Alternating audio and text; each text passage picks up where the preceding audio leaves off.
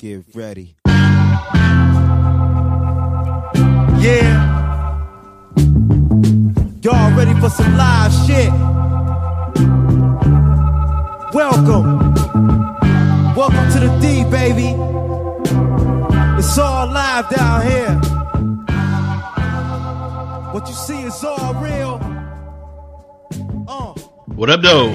What up, though? Welcome back to the 95th episode of the What Up Though podcast, and we have uh, our reoccurring uh, third third member Tony back in the studio. Um, what up, though? What up, though? Live in studio. Before Yes, sir. before we go too far, definitely want to uh, thank uh, DJ Dan for uh, stopping by and uh, blessing us with uh, a few uh, Liga Privadas. Great cigar, so shout out to him.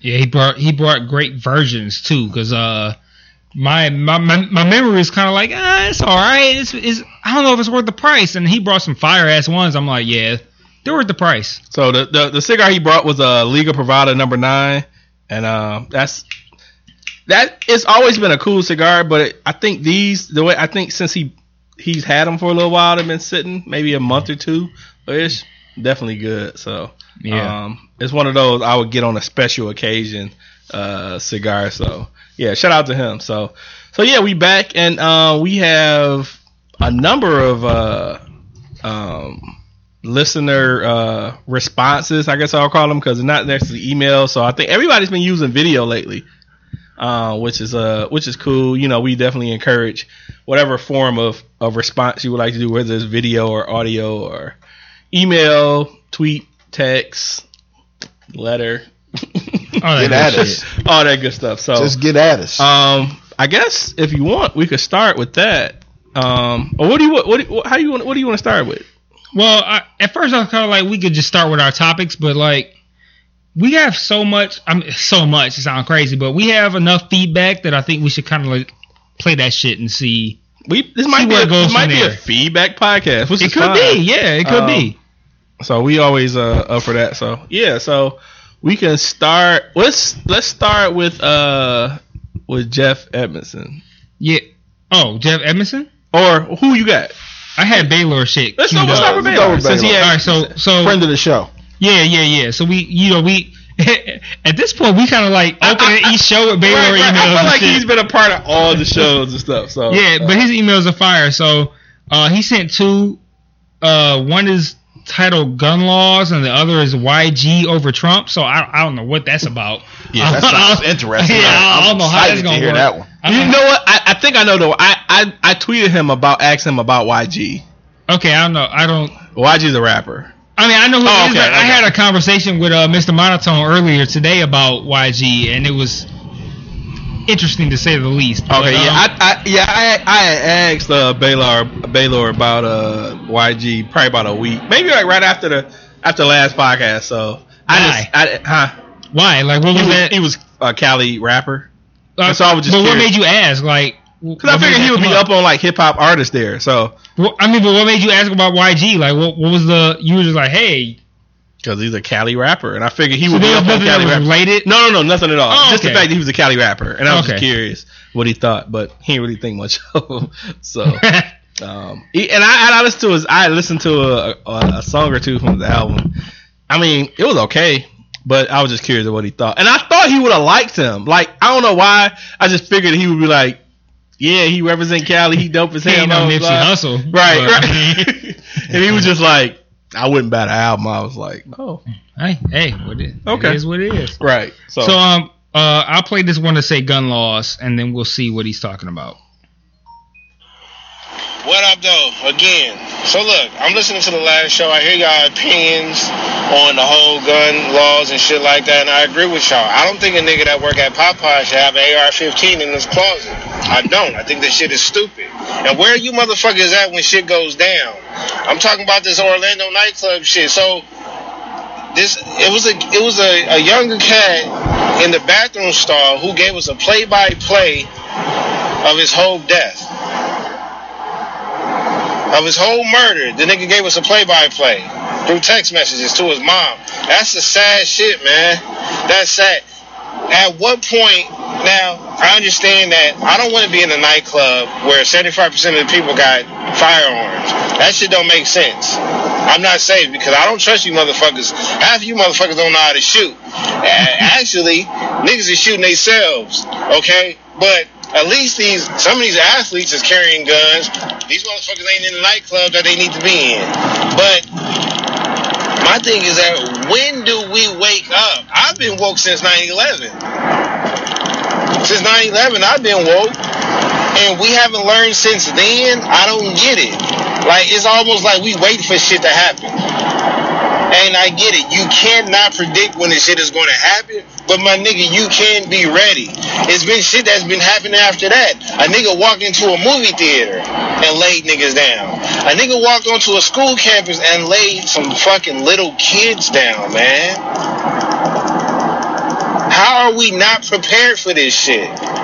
I, I take that back. You can't be prepared for terrorist threats, but you can be ready. What I mean by that, the difference is, is when the shit is actually going down, you can help try to stop that shit right then and there. I'm not saying that you gotta have fucking um, the Navy SEALs guarding all the schools in America and the movie theaters and shit like that. But no, like as look, you can laugh if you want to, but you gonna feel pretty fucking good if the fucking janitor got a pistol on him. I, I'm sorry. I, that's what type of world I'm living in now. If if you haven't noticed, we live in a fucked up world.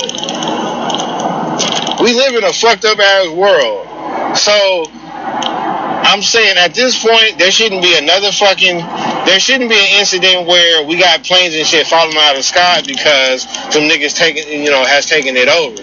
It shouldn't be an incident like that. Why? Because they gotta start putting niggas on the fucking plane. I know we not supposed to shoot in the plane, but motherfucker, I'm come on, man. This is sad, man. At this point, it's it's sadness. So what are you gonna do? We gonna sit back and wait for history to happen again? That's why I said, and a lot of people still disagree, I'm hopping the gorilla pit. At this point, when it comes to saving someone, saving, especially my own, my own family, if you gotta die, my nigga, you gotta go. We leaving anyway. You know what I'm saying? Like, I'm sorry. I'm not saying I'm a nigga. I'm a super nigga, and, and I'm, I'm trying to save America. Well, my nigga, if I'm on a plane and some shit go down, one of y'all motherfuckers better help me, cause I'm not about to die in no crash like that. Fuck that. We're gonna try to land this bitch like Denzel did. but I don't know, man. I don't know. But I, the question that I was gonna ask was, do you feel like, you know, at this point, do you need to own a pistol? Not because niggas is gonna try to rob you at home. Not because you might have beef and niggas might get you in the street. But for certain shit like this, you could be going out to uh, a fam- it could be a family outing, and y'all niggas go to, you know, I don't know, Red Lobster or whatever the fuck y'all go to, and some shit pop off in a restaurant. If something pop off in a restaurant and these niggas is laying down people for no apparent reason, what are you gonna do? Cause that lobster fork ain't gonna do shit. so I'm asking, do you think at this point, just for family safety, do you think do you need a pistol? I I haven't came to that conclusion yet, but I tell you this much: hey, if the cook got a pistol on him, I feel a little bit safer. All right, y'all. Oh, and look, stay away from these fucking animals, okay? First the gorilla, now the alligator. Yeah, haven't y'all niggas learned? And I'm smart enough to know as a Cali nigga, all we got, look, we got uh, cats, dogs, and maybe, you know, some like raccoons and some shit like that walking around in possums. Nigga, I know way in Cali that in Louisiana and Florida and Arizona, places like that, nigga, alligators is walking around like regular ass pedestrians. I know to stay my ass out of the water, and niggas that stay don't. That's fucking sad, man. That's sad, bro. Now and look, they got five alligators in uh, in custody. What the fuck does that mean? You got What's wrong five. with him? All right. What? Hey, yo, I'm out. I'm out. Y'all continue the show. So, You're the best fucking voicemails, dog. I love that nigga voicemails, man. so So I had a couple of like uh, just, I'm noting in my head a lot of you know stuff he's saying, and so it's funny because I it's sometimes it's hard to tell when he's actually being serious, and sometimes I can tell when he's when he's playing. But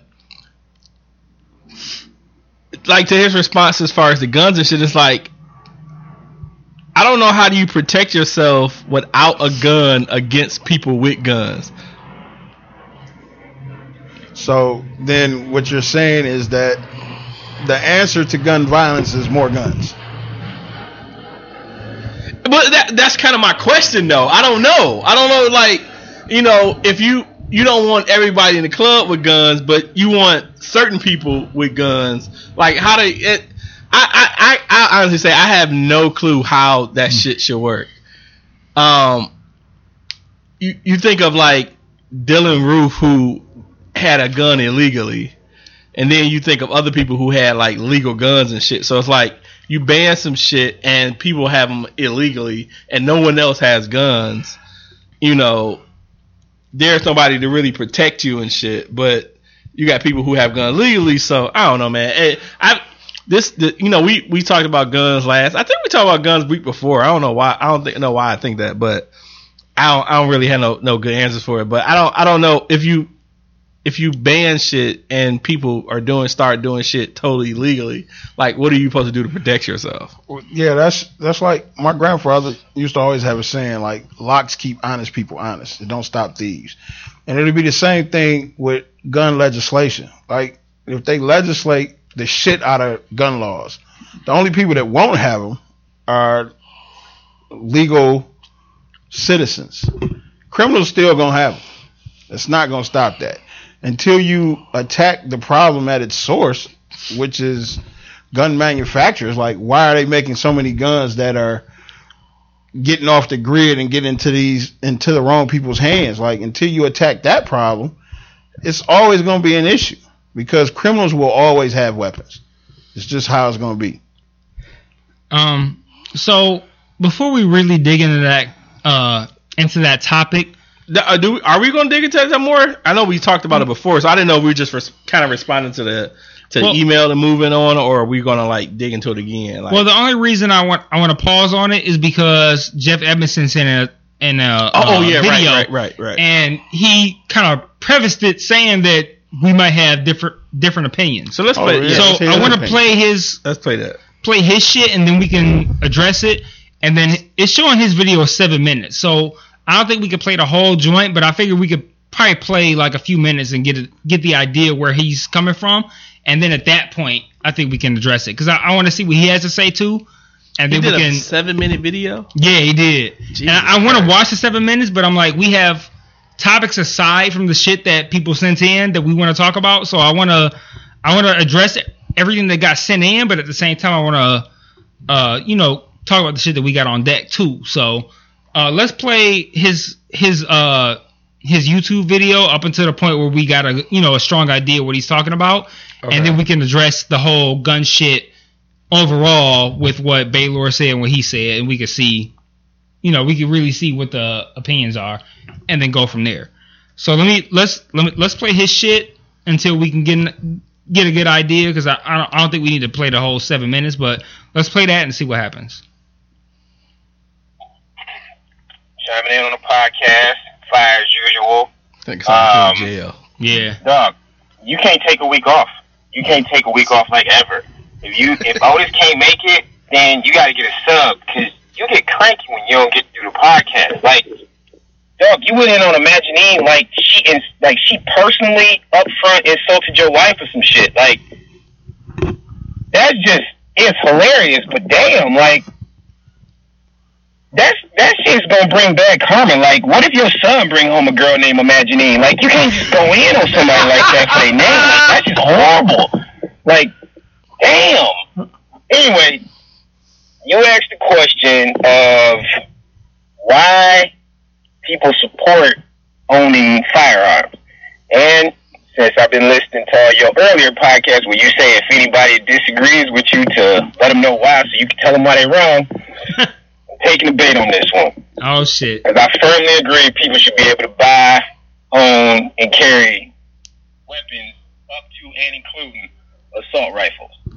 And my argument is like Well, before he really get into the argument, though, like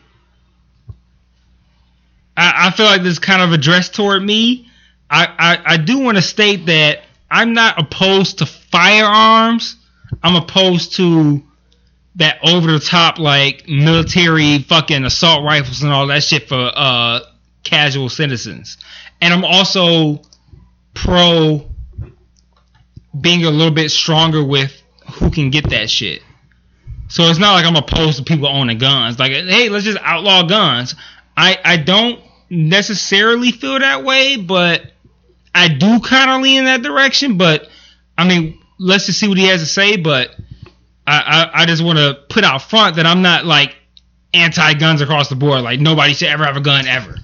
but we'll, we'll I mean we'll we'll see what he says.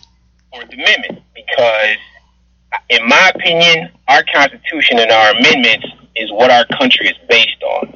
So if you start targeting one of them, it makes it a lot easier for you to cancel out other ones. So right now, our government is not only targeting our Fourth Amendment right, but they also are targeting our First Amendment right. So there's people that's currently getting arrested for open carrying, even though that's perfectly legal. There's also people getting arrested for filming and taking pictures in public, even though it's perfectly legal. So if they make laws to take that away, it's only a matter of time before they can make laws to take away all the other amendments that we have, and therefore infringing on the freedoms that we have as a country. So that's where my stance is on not limiting people to be able to buy weapons and rifles. Do I think it sucks that there's bad apples in the group that use those weapons to do harm to other people? Absolutely. But I don't think that everybody should be punished because of those people. So my best example is because you asked the question like, why do you need to have that gun? For the most part, you're right. Most people don't need to have it. The people that you named are the people that would more likely need to have it than somebody else. Because if you're a small business owner and you live in an area where they're prone to riots or crime, you having a nine mil with a gang of people trying to break into your shop is really not going to do that much damage. It's not going to make people really leave you alone. If you got an assault rifle, you can deal with a situation like that. But I look at it as the podcast and free speech is a perfect example. Nobody needs to do something like that, but it's something that they do because they can.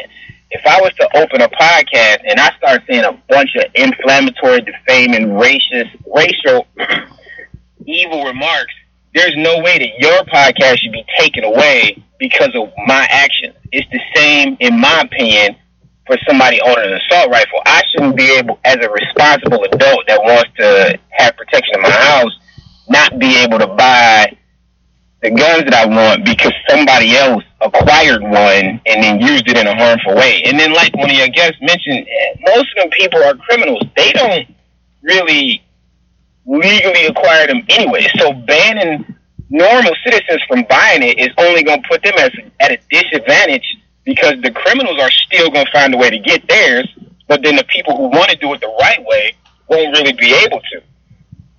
So, I mean, and, and like you said, it's not about, I don't think people want to put their rights over their kids. They want to preserve their rights for their kids. Like, that's how I look at it. So it's like, to me, I don't want to see the Constitution being torn apart because I have a kid and I want him to be able to have the same freedoms that I have when he's an adult. And I mean, in my opinion, narrowing it down to assault rifles really doesn't solve the problem anyway because Virginia Tech wasn't an assault rifles. He was popping off headshots with a handgun.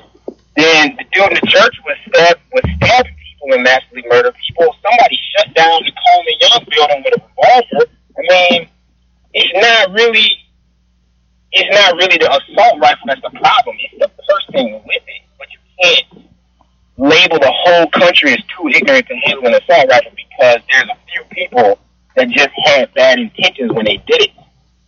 So I mean, you said the people who have them are scared they pussies.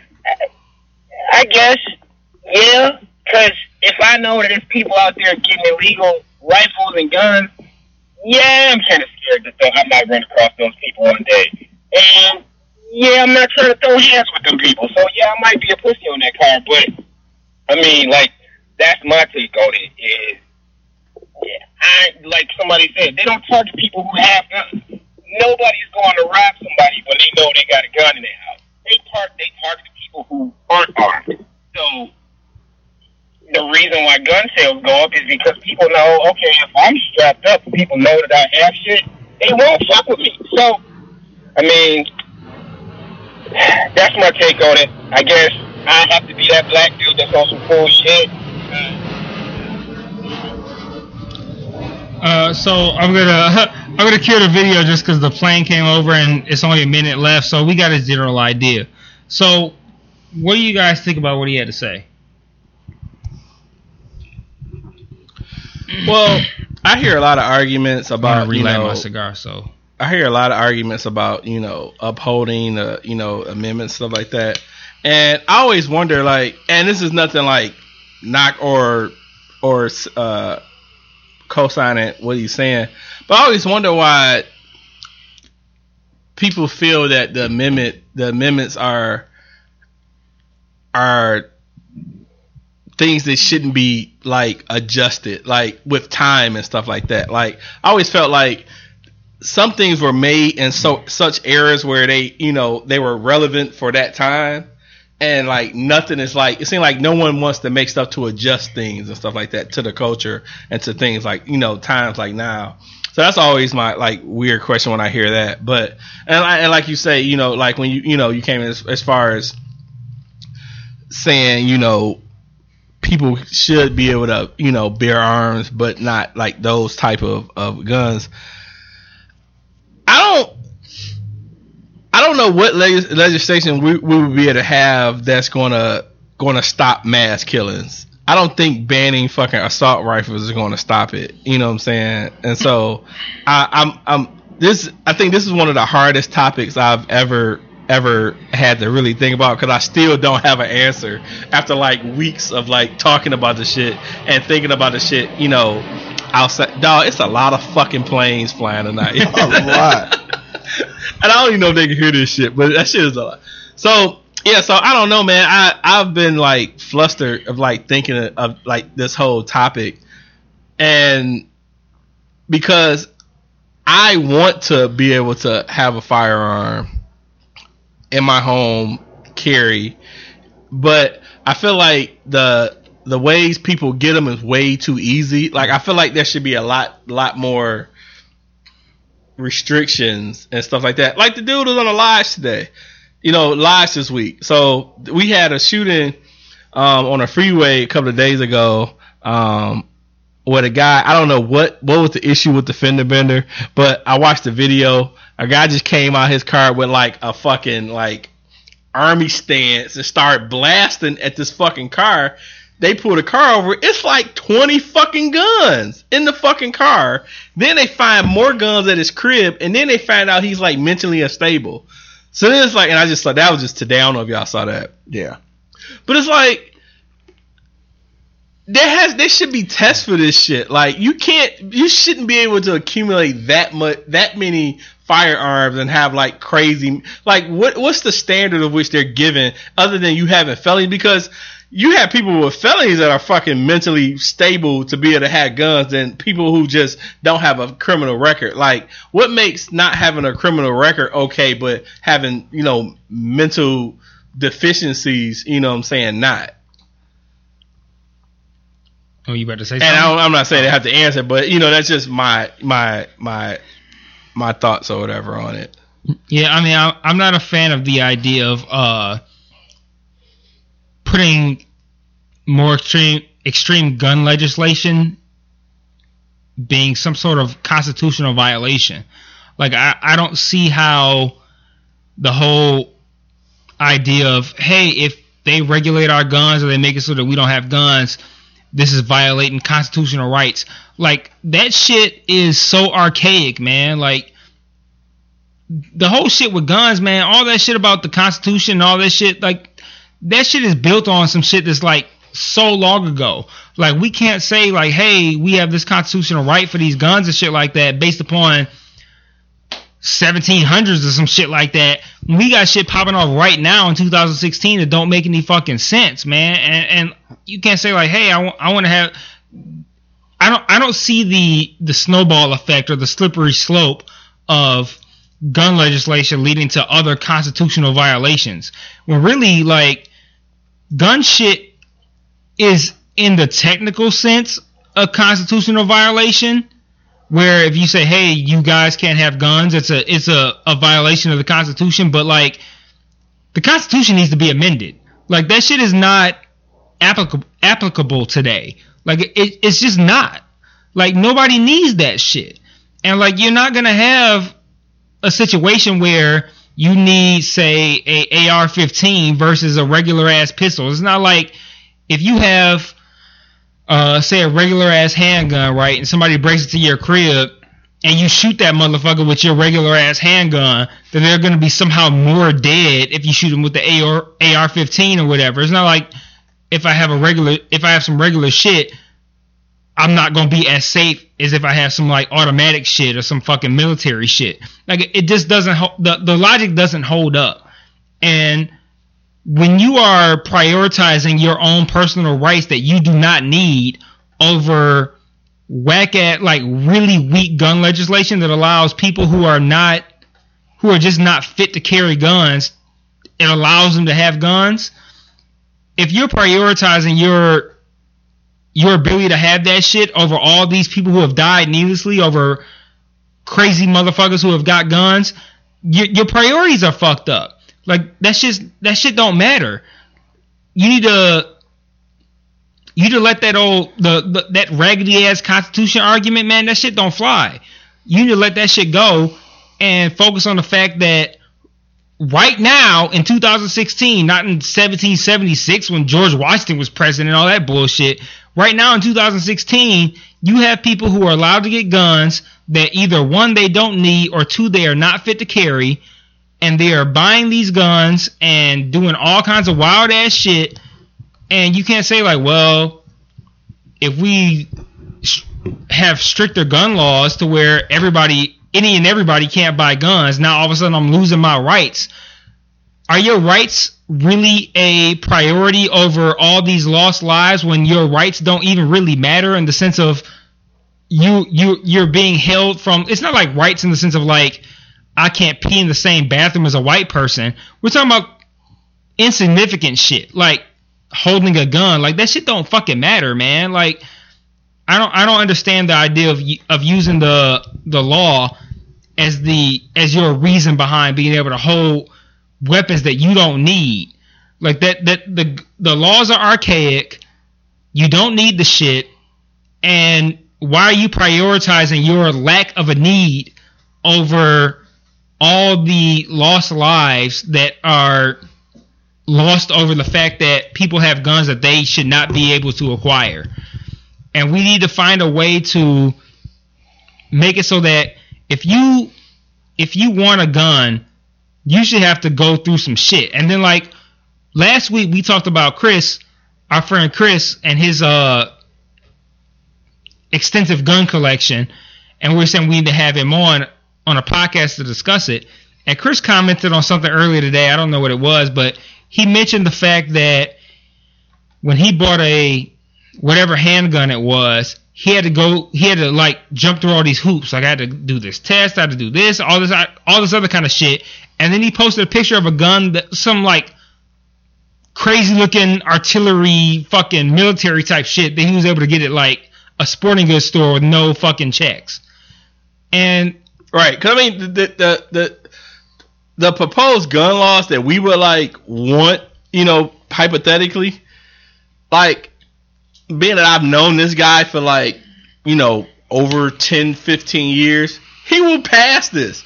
It's these fuck ass these people who you find out have all these mentally deficient stuff who probably wouldn't if we made this mm. stuff stronger. You right. know what I'm saying? So it's, it's like, like Chris isn't gonna lose his guns. Yeah. So, and, but even then, though, Chris doesn't need a fucking artillery rifle, dog. Like some fucking military shit. Chris don't need that shit, man.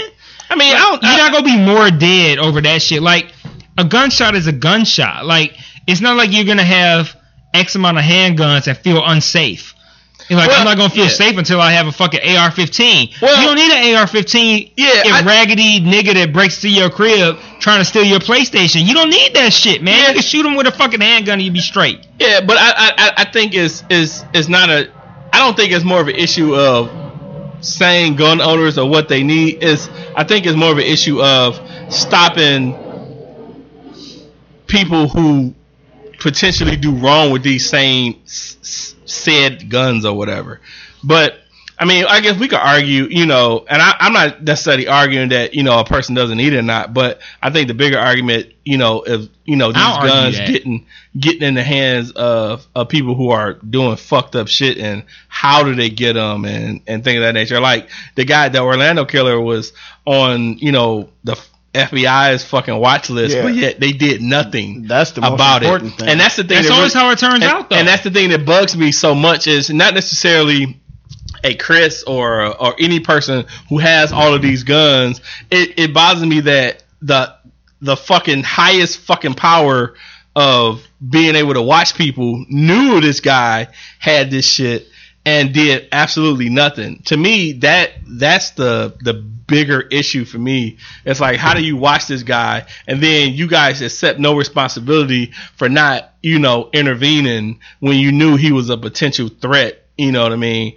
That that just bothers the shit out of me. Like we how how do you let it how do you let this happen when you know that this is a potential threat? Like Yeah, I mean, I, I get that, but at the same time, I also wonder, like, so let's take Chris for instance. Like, I don't know Chris's gun arsenal or whatever. Let's say Chris has a, a fairly substantial gun arsenal.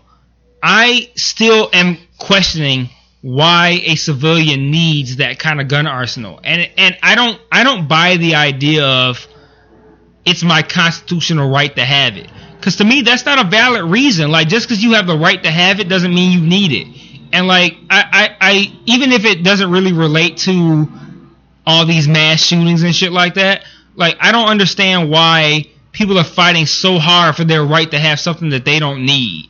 Like, it, it's, I, I don't, I don't really get that. Like, it's not like if they say, hey, we're gonna have stricter gun legislation, and like, say the shit is so fucking strict that Chris can't have any of his any of his fucking guns, or he's only left with like whatever random pistols that he has. That all of a sudden your rights are so violated that you feel like you've just been ran through the shitter, like you're just fucked. Like I don't understand why that shit is so mandatory to people. Like, and their their fallback is always like, "Oh, it's my right." And you're talking about your right, but the, the rights, quote unquote, have to do with shit that's so fucking archaic. Like that doesn't even fucking apply right now. Like it's just like really what it boils down to is I want to have it because I can. And that's to me that's not a valid reason to hold up gun legislation just because you can. Based upon I can because our forefathers said I could have it 300 years ago. Like that's that don't hold water to me, man. I, I I don't understand why people feel like that shit is so fucking necessary. And you think like I need to protect my home or I need to protect my family or whatever the case may be, but you you can have the most basic of fucking firearms to be able to protect your family. You don't need an AR-15 to protect your family. Nobody who has that kind of weaponry is gonna come up in your crib looking to shoot you and steal your Xbox. It's just not gonna fucking happen, dog. Like it's it's the logic don't hold up, and I don't understand why we we are still holding on to this idea of well the Constitution says it's it's the same thing as holding up like these old ass uh like uh testaments from the Bible and shit like that. Like the shit that don't apply no more. Like how Republicans would be like, well, the Bible says that you can't be gay. Like, okay. Like the Bible knew about fucking transgenders wanting to use the bathroom. Like, times change. Shit changes. Like, how are you recalling some shit that's so fucking archaic that it has no place in today's world as your right to have guns or to be able to make whoever use whatever the fuck bathroom, any of that shit. None of that shit applies right now. What applies right now is the fact that people are dying for no fucking reason because people are being allowed to buy these uh, military we- military weapons that they just do not need and that they have no fucking right to buy. That's what applies right now. What laws were made in 1776? That shit don't fucking apply. So don't call, don't tell me like, hey, I I should be able to have a gun because George Washington said. Fucking George Washington, dog, shut the fuck up. Like we had however many people die in Orlando, and you're telling me, well, I have the right. What does that have to do with anything? It, it's it's a it's a flaw in the logic logic, and I just don't. Tell me why you need that shit right now when the people who have the right to have that shit are wasting motherfuckers for no reason and wasting motherfuckers because the Bible told them that gay people are wrong, so we just just kill these motherfuckers. Like, so all all this archaic shit is telling people right now in 2016 to do shit that don't make any fucking sense. And you're saying like, hey, I should have my gun because of this and because of all this old, all these old ass laws that don't make any fucking sense right now. Like, what really matters right now is that gay people, um, black people, minorities, whatever, are dying because of who they are. And the reason for that is because people feel like they need to have this right to, because the Constitution said in however many hundred years ago that they should have a right to have that shit. Like that don't hold water to me. Tell me why these people need to be dying for you to have an AR-15. Explain that to me. Tell me, tell me why you need that. Tell me why the, all these dead people's lives are worth losing for you to have that AR-15. I'll buy your fucking logic, but you can't because it's dumb. You can't tell me that shit because it don't make any fucking sense. Yeah.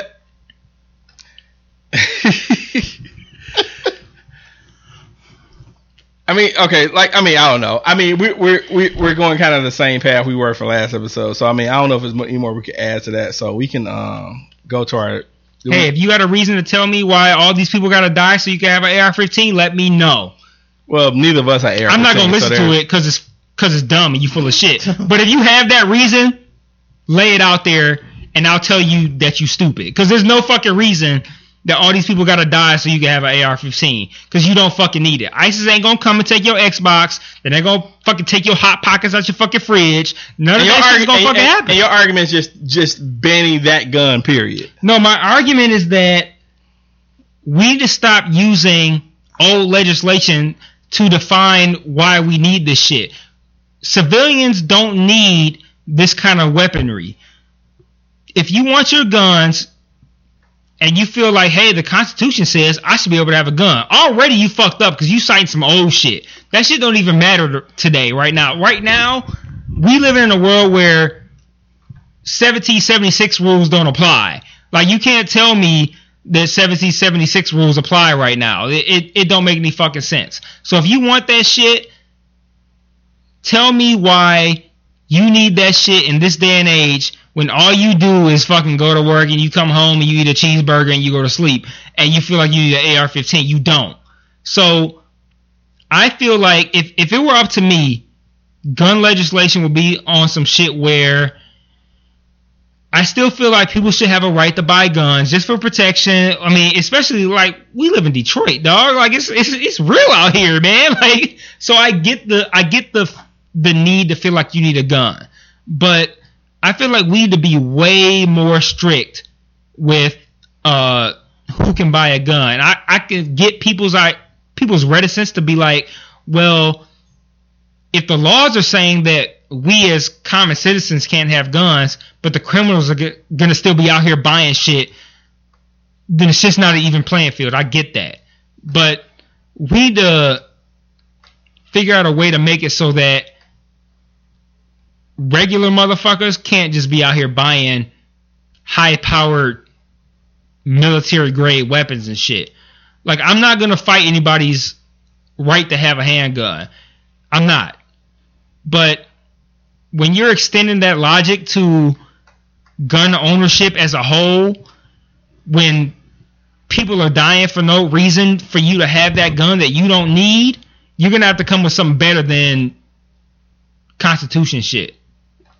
I need actual real logic, not like, well, there's a law that says no. Tell me why you need that shit, and then we could talk about it.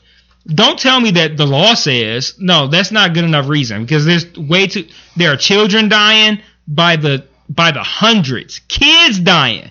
Can you sit there in your seat and tell me that you need that gun so badly that it offsets the fact that kids are dying for no fucking reason? Well, I don't think no one. I don't think even. No one's gonna know- say that, but that's what it is. Like, what you need that shit for? You don't. You don't. Paramount to everything. We just stop having situations where people can roll up at schools and kill kill kids. We just we just stop it where people can just like roll up on like the lodge and just start shooting motherfuckers. That it didn't happen. Nobody. I don't think anybody in that lodge shit got killed or whatever. But like we need to have it to where you can stop just having these mass shootings where black people die in churches and kids are dying in schools, all this shit just because there's a law that says I have a right to have a gun. Like that kids' lives to me are paramount to your right to have a gun. Like if, if it were up to me, I'd rather have a whole bunch of alive kids and no guns than have guns and dead kids. I don't get I don't get how you could say like I should have a gun when kids are dying by the hundreds. Like it's not like hey a child died. It's like kids are dying in droves. So you can have and you so you can have the right to have a gun that you are not gonna use. You're taking that shit to the fucking gun range and firing off guns because it makes you feel like your little ass dick is bigger. Like they don't make any fucking sense, dog. Like, So I guess. So my. I I guess. What do you, how do you think taking away guns from legal owners are going to help people? It'll help when there's illegal people acquiring guns illegally, though. I think that people being able Because to we're saying because your argument is basically that no one should have legal or ille- illegal. But when illegals are doing the same thing, what do you do? I mean, you can't. There's no nothing you can say about. There's nothing no one can say about illegals doing shit with illegal guns. Because you could take the guns away from people who. Who, because you're saying take them from anybody, which are people who are, say, a friend of ours who has guns, who, who isn't doing all this crazy shit, and then so then you leave people who are shouldn't have them or not supposed to have them. They're doing the same shit. You you can't take them away from people who don't who are not supposed to have them. How do you do that? I think that we need to look at the greater good. So if you say, "Hey, I need guns because people are going to acquire them illegally regardless," I think we need to work on making sure that they're not acquired illegally. And I, obviously, we can't just like flip a switch and make it so that people can't acquire guns illegally.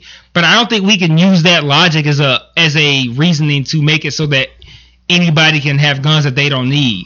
Because like it, it seems like a uh, a slippery slope.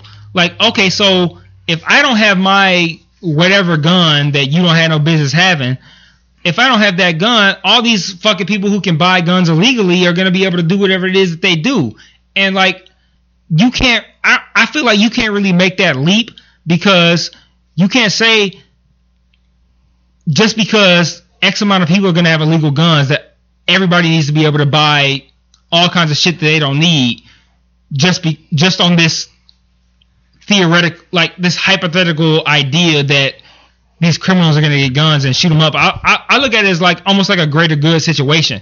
Like if you have people who say, "Hey, I'm to uh, be able to buy this gun illegally," you can't look at that that group or that elite, that small group and say that that is justification for everybody to have shit that they don't really need. No, I don't think it's justification. I'm just uh the for for the rationale that you that you've built is that you take away these guns of people that you know don't need for whatever reason, and then they're still killing with these guns.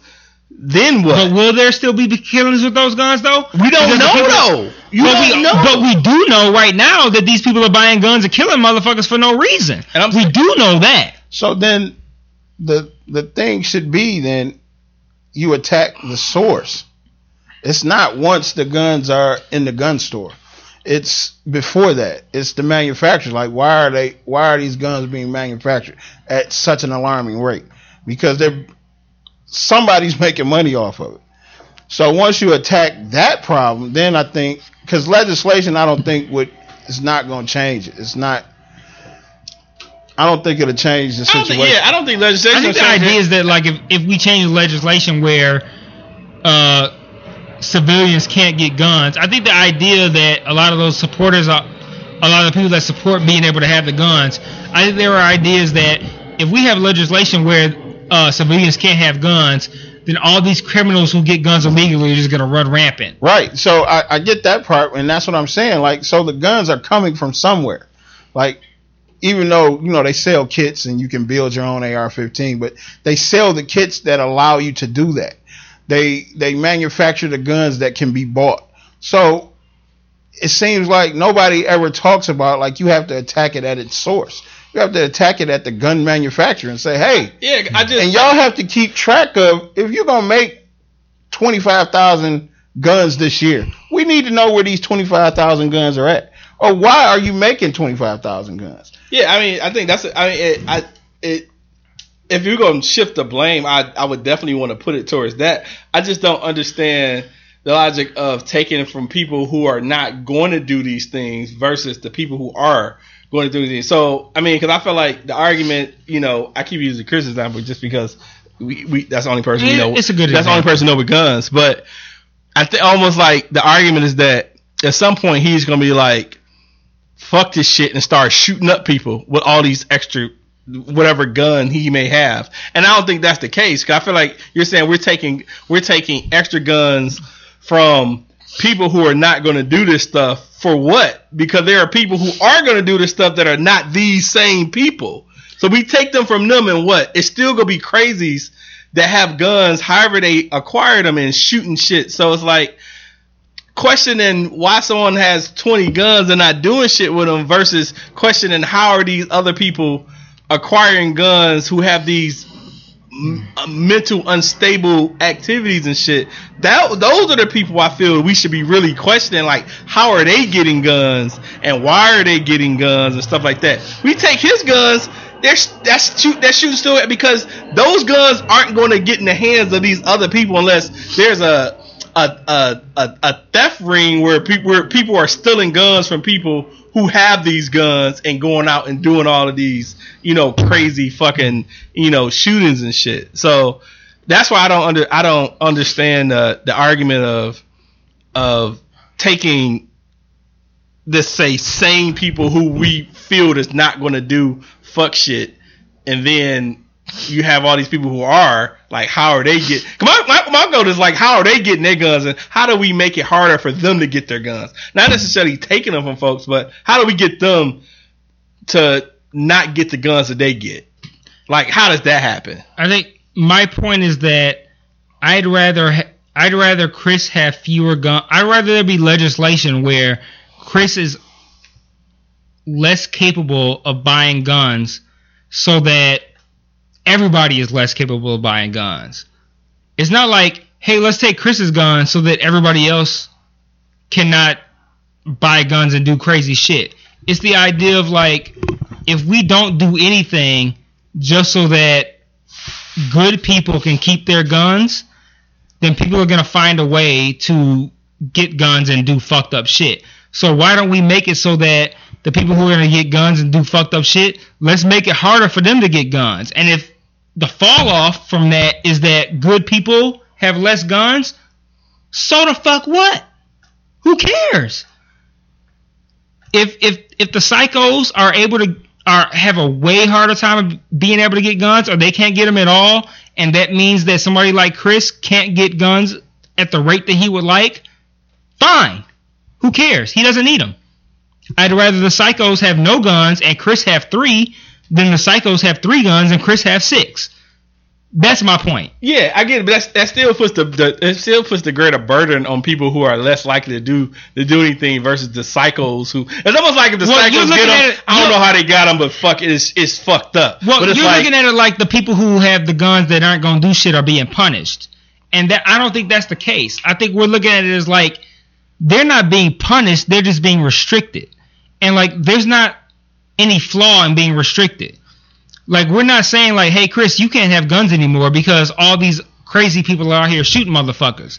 It's like, hey Chris, it's gonna be harder for you to get a gun because we don't want these crazy motherfuckers to be able to get them. He could probably still get guns. He, he Chris is a stand up dude. Like he's a good dude. Uh, man, Chris is like. I don't want to say Chris like a brother to me, man. I love Chris, man. He's a great dude, man. I've known Chris for a long I mean, even, fucking even, time. even as Chris on on, on, we, on the status I've seen about you know guns, even he said you know uh 'cause I think I forget who was it was somebody's Facebook status and they was talking about it, and even he said he was for sh- more strict uh, gun laws. Yeah, He that's get all- laws. I think most responsible That's all gun I want. owners want you Are- know are happy with because that. yeah That's yeah. all I want, and that's that makes sense to me. Yeah, I, and, and I think I think like you say, most and most all uh, are for stricter stricter ones. I But they look at know- it like they not gonna be able to have guns no more. Well, ain't nobody well, saying not- that. Ain't nobody that- saying like let's banish all guns forever for for everybody. Well, you Nobody's know, saying that. at that level when you're talking about that that's that's a political hot button so that's where the republicans would say or the the extreme right would say oh they want to take your guns you know and they go they take it to an extreme they don't and then That's not the case. i know it's it's not the case and it and there has to be some sort of happy there has to be some sort of happy medium for it um i'm all for more strict gun laws if it if it keeps psychos from getting guns, and I agree with that. If you're a a, a sane, uh, law-abiding citizen, you still have the right to own guns. But let's just make it harder for idiots to get guns. right. Exactly. own- That's own- all it is, Oh, yeah. man. I don't own stricter any gun guns, legislation but- so crazy people can't get it. But if I don't own any, but I plan on you know you know getting one or two or whatever the case. But if it's harder, if they want to run my shit more for that, that's fine because I feel like Yeah. in, in hopes that that's going to restrict somebody. You know what I'm saying from getting one that shouldn't have one. I- So I'm definitely you know So we're all in agreement. yeah we're definitely we're yeah, definitely- no, yeah. yeah, we are. That's I guess, all- yeah, that's- I guess my I'm question saying. was, I, fe- I felt like the, the argument you were making were was, I'm gonna say punishing, but it was more stricter on people who say are saying enough to have guns versus the people who aren't. You know what I'm saying? yeah, I wouldn't call it punishment. I would just Yeah, say, I, I want to say punishment, but I I, felt like I felt like it was more stricter for people who already own guns who are less likely to do something. Yeah, I'm not. I'm not saying. I'm not endorsing taking their guns away. I'm just saying, like, if you're if you're a person who is a a big gun fan and you have X amount of guns because you have that ability to get that, I don't want you saying, "Hey, I want to be able to collect my guns freely while people are dying for no reason." Like, Right. let's make these laws stricter so that this shit doesn't happen anymore, or at least we could curtail that shit to some degree. And if you say if if you are somebody who is like, hey, I want to buy hypothetically, I want to buy ten guns, and with the current laws, you can buy ten guns, and now you can buy your ten guns, and now there are kids dying in schools. There's gay clubs being shot up on some dumb religious shit. All that kind of dumb shit is happening and then you're saying like, "Hey, I don't want these gun laws because now I can't buy 10 guns." Fuck your 10 guns. You don't need 10 guns. Get 3 guns to where you, the laws are more restrictive so that people who are doing this dumb shit can't buy these guns and can't do all this crazy shit. And now you who you're a legal upstanding citizen, you're a good dude like Chris, you're a stand up citizen and you can buy your guns, but say now you can only buy three. Are you really gonna bitch about this legislation because you can't buy ten? Like, it don't. It doesn't make any fucking sense. Make the law stricter. Get this shit in some kind of in some kind of uh restrictive legislative shit so that any old body can't buy guns at this point. And he made the point that he was able to buy uh I don't I don't know what kind of gun it was, but it was some like assault rifle type shit. And he was able to buy it virtually with no issue. Make it so that any old body can't do that type of shit. And then if if that leaves you to the point where your ability to buy guns is limited, why are you complaining? You can still buy fucking guns. Get what you need, get what you want, whatever the case. If you're a law abiding citizen, you're gonna be straight. You can have that shit and you can live and you can prosper. But why are you arguing about your ability to be able to buy whatever the fuck you want while kids are dying and gays are dying for no fucking reason? Make it so that you can still buy shit, but you can buy less shit Right. just to make it so that kids can live and the gays can live. Like, why are you putting your ability to buy 10 guns versus three over all these people who have died? Like, your ability to buy a gun that you don't need is not tantamount to being able to preserve this life. Right. That's that's the only point that I'm making. I, I get what you're saying, and I want to just kind of put some numbers behind this. Go for it. Um, on the gunviolencearchive.org site, as of June 22nd, Today. as of today, number of children aged 0 to 11 killed or injured 270. Number of teens aged 12 to 17 killed or injured 1,380. As of today, there were 150 mass shootings in the U.S. Of all these shootings, only 765 were for defensive use. Okay, so I heard only 765. What was the number that preceded that? the number of teens killed or injured 1,380. As of today, there were 24,900 incidents involving gun violence. Okay. That led to 6,381 deaths. okay. Of that, 6,000. 270 were children age 0 to 11. Uh, and 1,380 were ages 12 to 17. So So point 1,600, 1,700 kids, basically. so what what point are you making? I'm I'm I'm kind of backing your your play here. Like it's something needs to be done. Mm-hmm. Um, simply because it's just it's out of control. To have 150 mass shootings, and it's we six months into the year, so we're on pace for 300 mass shootings. and and and really if you're a a gun nut or you're somebody who just likes guns for whatever reason how can you sit and feel like your right to own whatever whatever gun you please. Your personal rights somehow- outweigh the rights of the exactly. How does that how does that I you're outweigh all these dead people? Like i don't get that. Like i don't understand why you feel like that shit is somehow paramount to your uh to all these all these lives that have been lost. Yeah, i don't understand I totally that. get that. and that's that's just my whole point man. Like i want to cut down on the the lives that have been lost needlessly just so people can say I have a constitutional right to own this gun. Like that to me does not balance out all these lives that have been lost. Well, you know, people pick and choose their fights, and they usually use arguments that benefit them. And that's just the argument that benefits them. It's our constitutional right. At one time in the Constitution, we as black men were only three fifths of man. Exactly. So uh, we know like, that's how not can you cool. say some shit like that? yeah, you know that's not cool no more. So yeah, I get what you're saying, and I agree. I agree to the point that something needs to be done. I I, I don't believe that our Second Amendment rights should be taken away, but I do believe they should be hmm. hindered, restricted. least regulated. The- the- Yeah. the- yeah, and- and Yeah. The, the the laws need to be adjusted. yeah, the because laws too need many to be people are dying and to senseless gun violence, and that's you know that's just nuts at this point. And I mean, and we, just so people can and- say I have the right to have a gun. Like And- that's and- not justification. And then the problem I have with it, like the reason that we're talking about this is because of the spotlight that happened in Orlando, where 49 people were killed.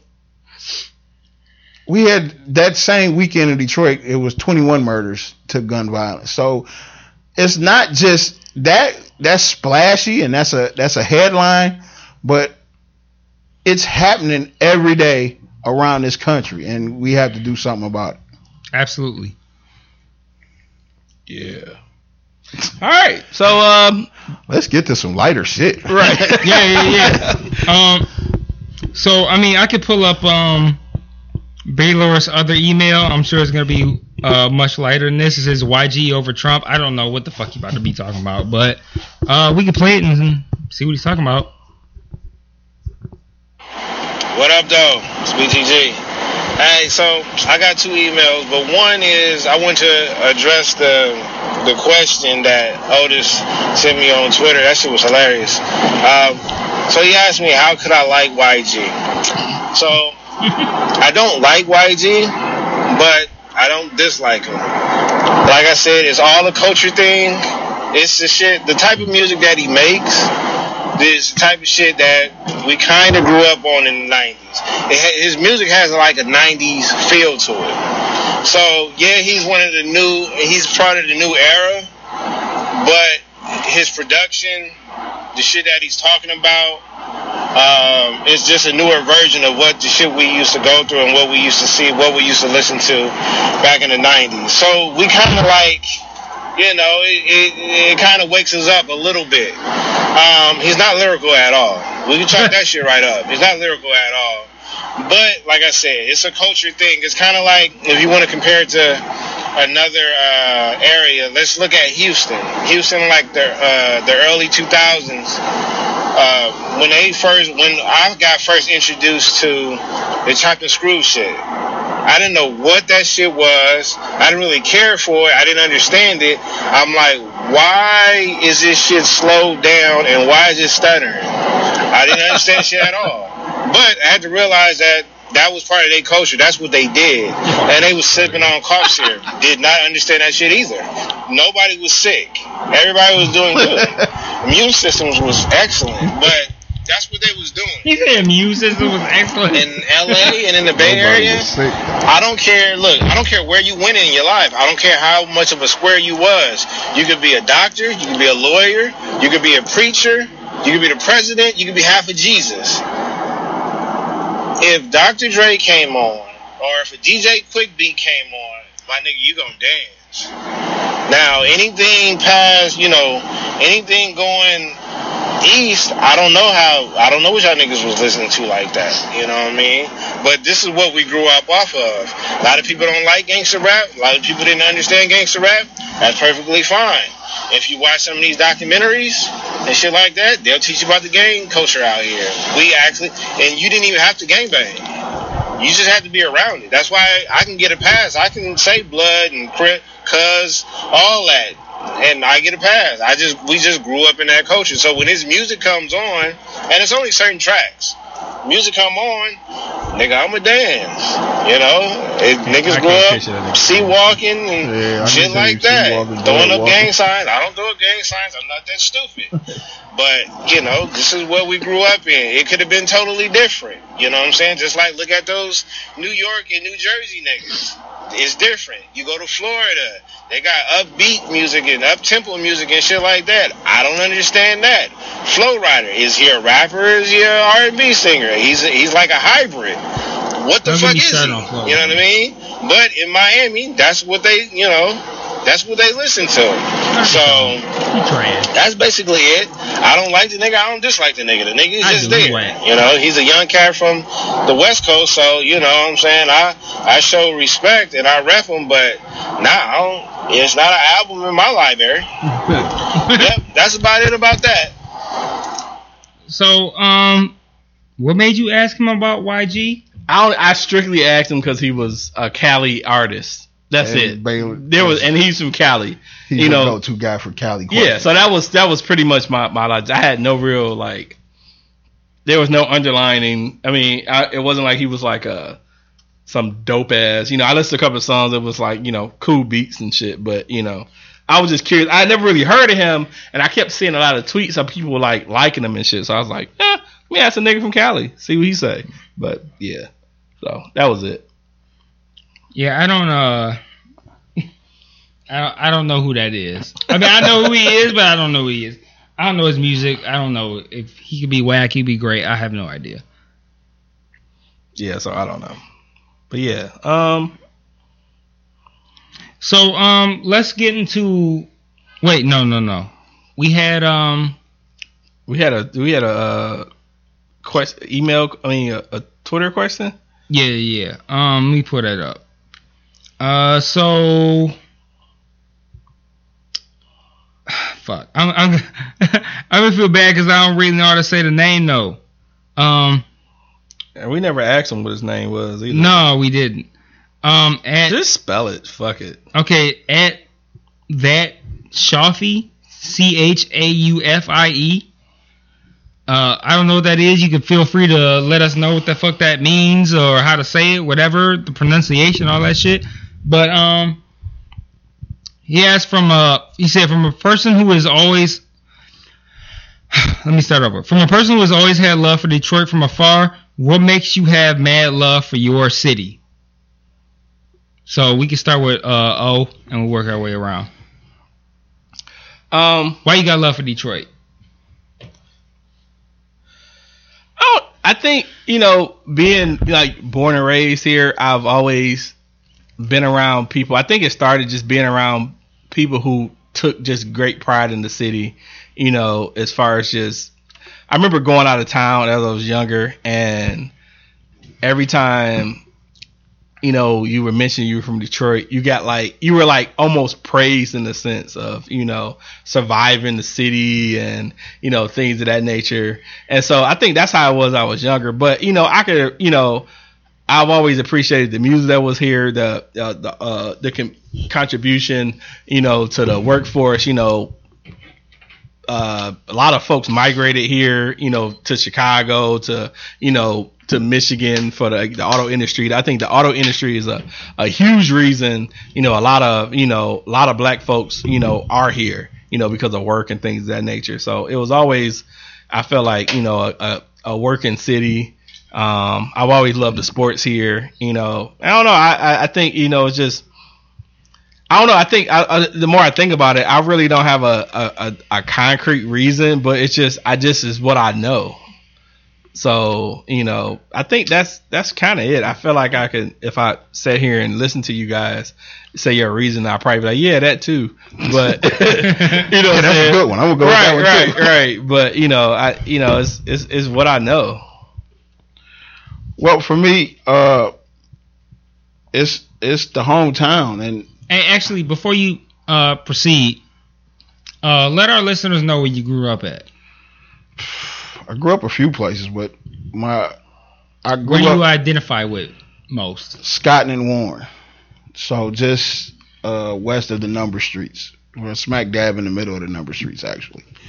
Um, and as somebody that has been a few places, the love that you get being from Detroit when you go places is is crazy. Like just like O said, like people like always want to ask you a thousand questions. Like, is it really as bad as we see on TV? And and you just don't see it like that because you're from here. You know what I'm saying? So even though it's bad and it's a lot of fucked up shit that happens here, it's still home and it's still still where I was born and bred at. I mean, I I love this motherfucker. I love this raggedy motherfucker for real. Like when I used to go places like you know, it'd be nice to be in Cali for a week or whatever, but you always wanted to come home, you know, and that's just it for me. Like, and I actually lived in Atlanta for a little while, but I even when I was living in Atlanta, I was in Detroit more than I was in Atlanta, just because I, I just love this raggedy motherfucker. So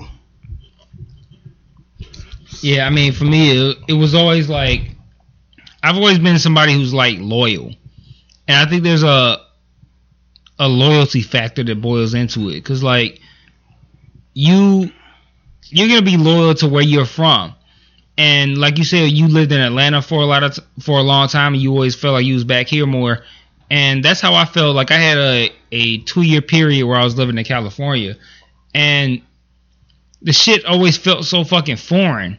And what it really boils down to is it's not like there's a distinct factor you can point to like, hey, this is why I love Detroit. It's like you love Detroit because it's, it's your home and you loyal to it. And it's where you were born, it's where you were raised, and I think there's a special kind of uh Took this bitch down to the yeah.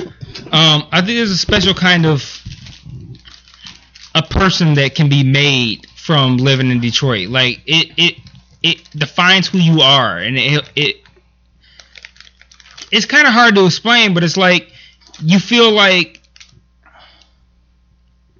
you're a stronger person from being from here absolutely, it like help it helps you feel like this shit made you like a better person because you had to deal with whatever shit that you had to deal with.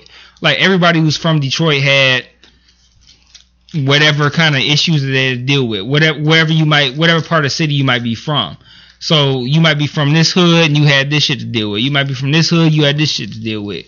And the way I look at it is that like it makes it makes you it it defines who you are. And like I feel like being from Detroit, I've never felt like I can go somewhere and feel like I'm uh, at a disadvantage. I guess would be the best way to say it. Like I could go somewhere and I always feel like being from Detroit, I'm always like prepared or ready or able to be wherever I'm at. Yeah. And I felt that when I was in California when I lived there because it was like I went to um I, I guess you know Baylor will probably know, but like I went to like areas that I heard in like Dr. Dre songs and shit like that. And like when you listen to gangster rap in the '90s, they paint LA as like the craziest gangster shit, you know.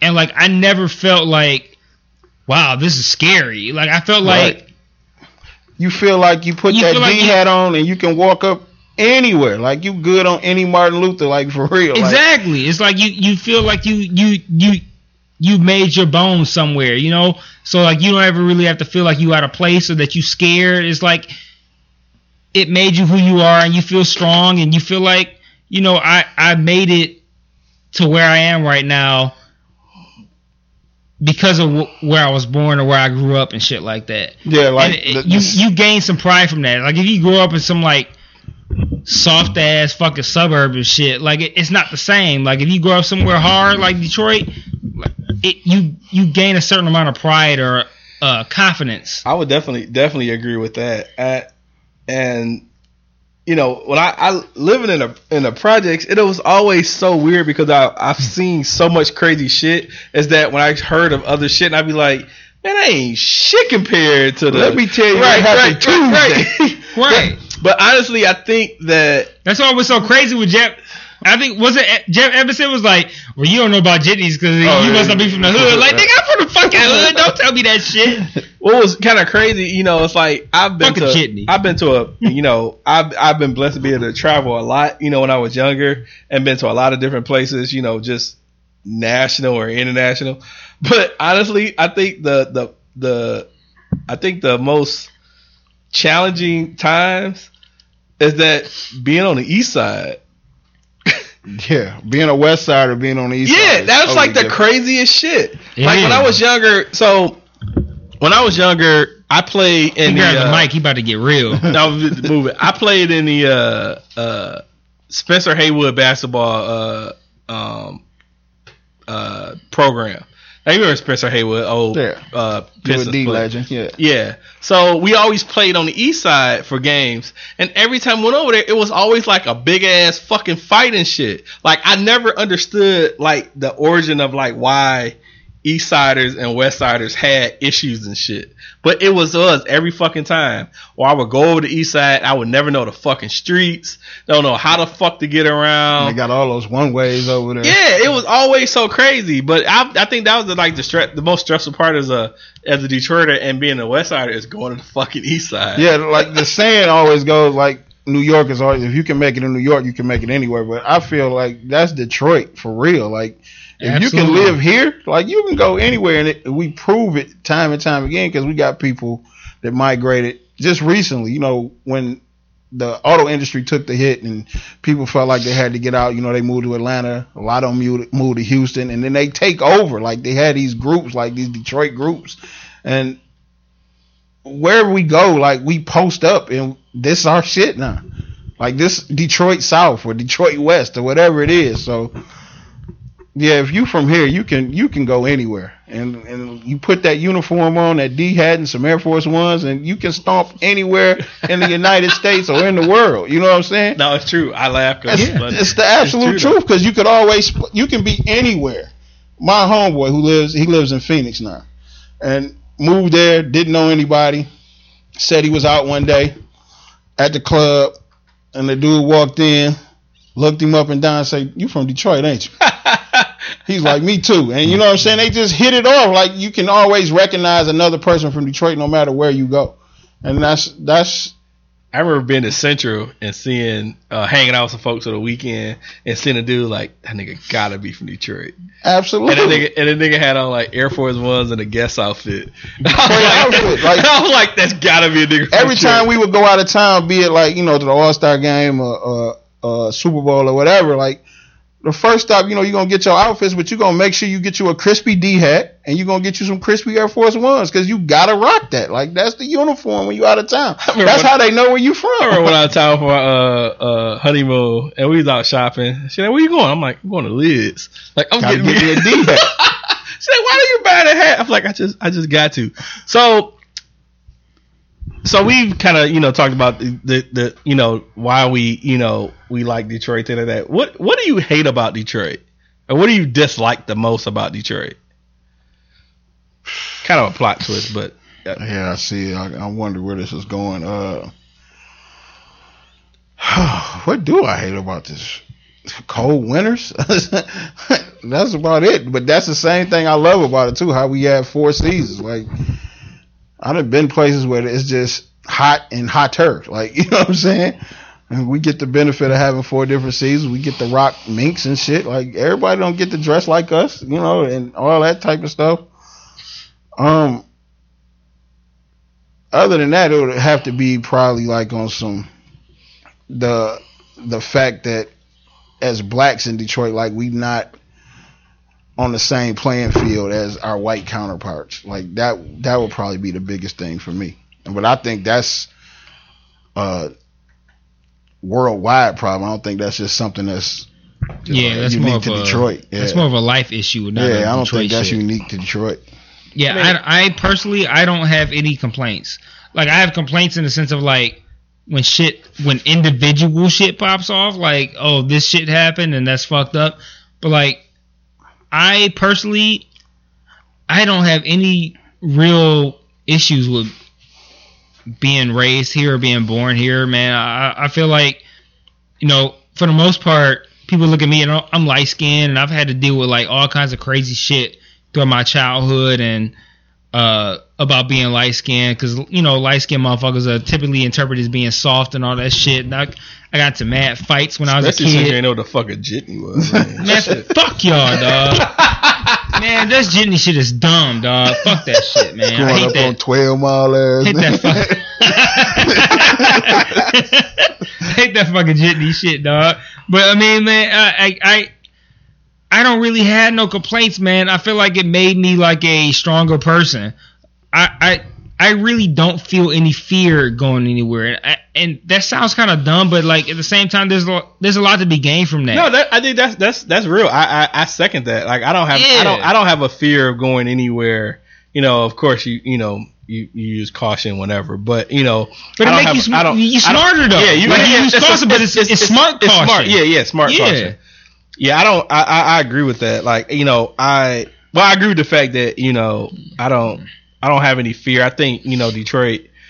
Uh, I think I was street smart enough to seeing a lot of stuff that I you know I'm definitely good. You know, I, I use better judgment things like that.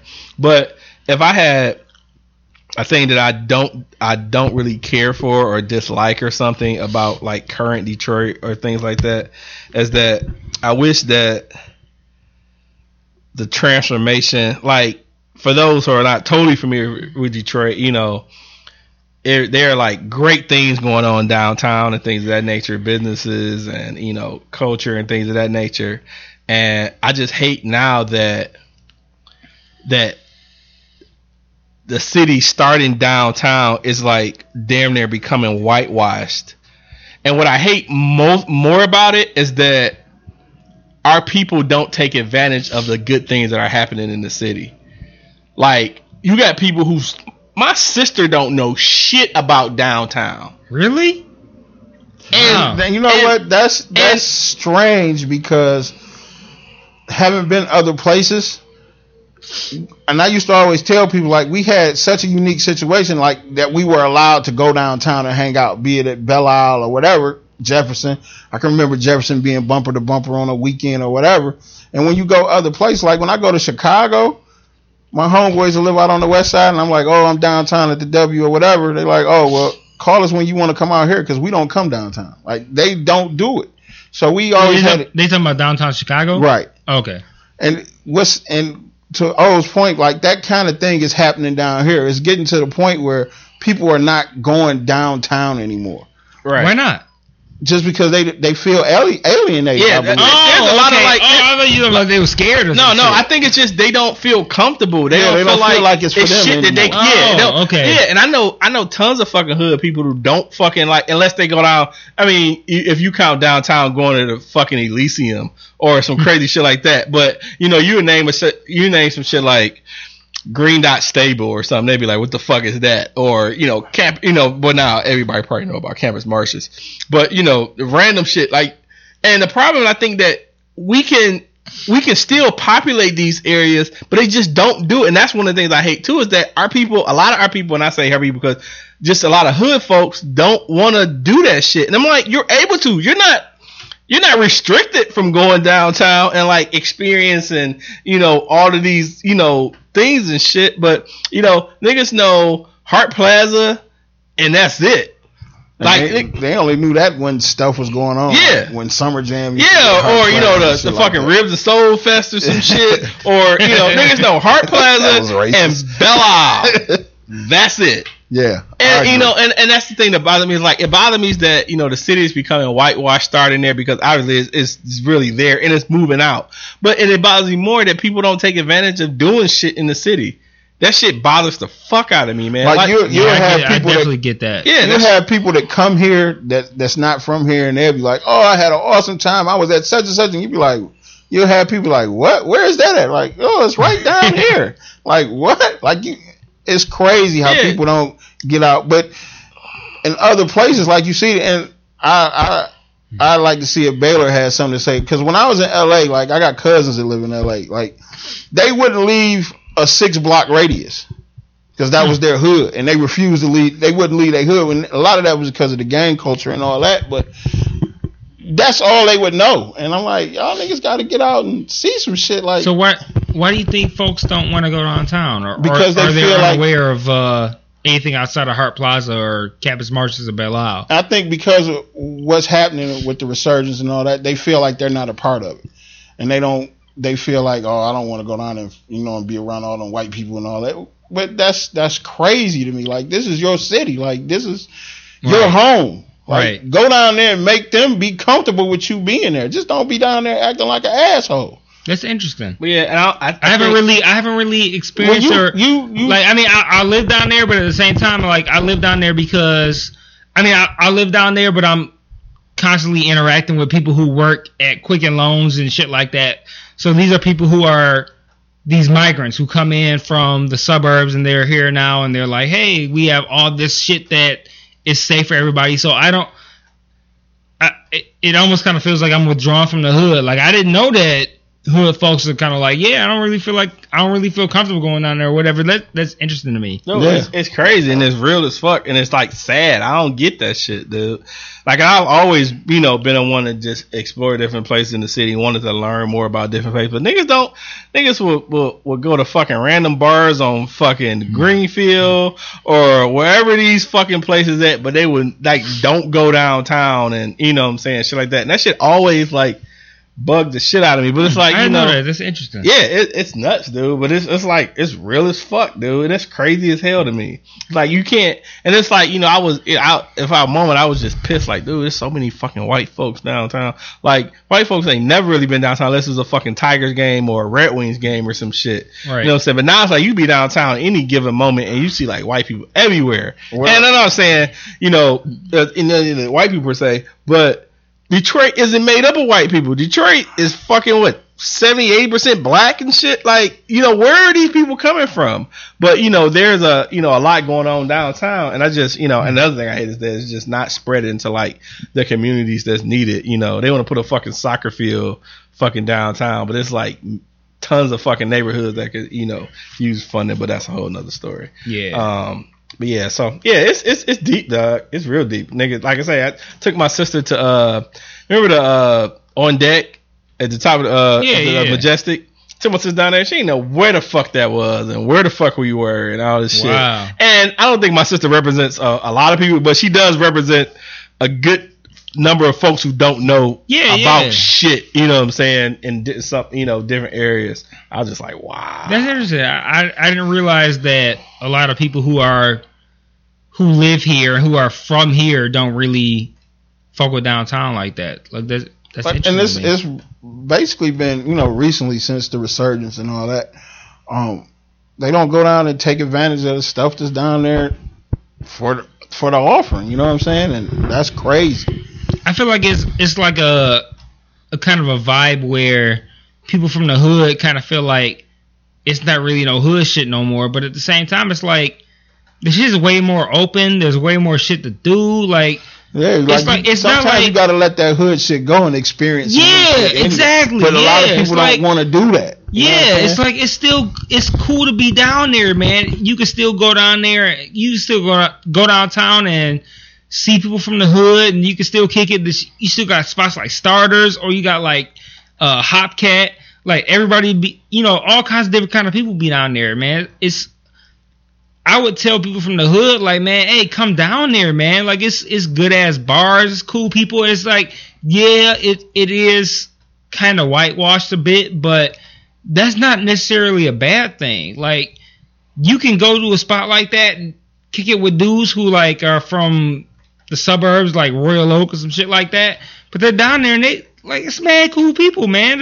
It's human human interaction, man. It's like yeah, they might be from Royal Oak, it might be a white guy. They don't, they don't make them a bad person or, or or some kind of shit. Like you know, you can still get with these people, and it's like I've had really good interaction with folks down there. It's like Oh yeah, part of I'm me not- is yeah. I, I think it's great down there. I mean, in some aspects, you know, you, you see people that you know, it's not it's not like you know you walk around people pointing at you know like you the, Hmm. the darky on the block or some shit, and you know what I'm saying.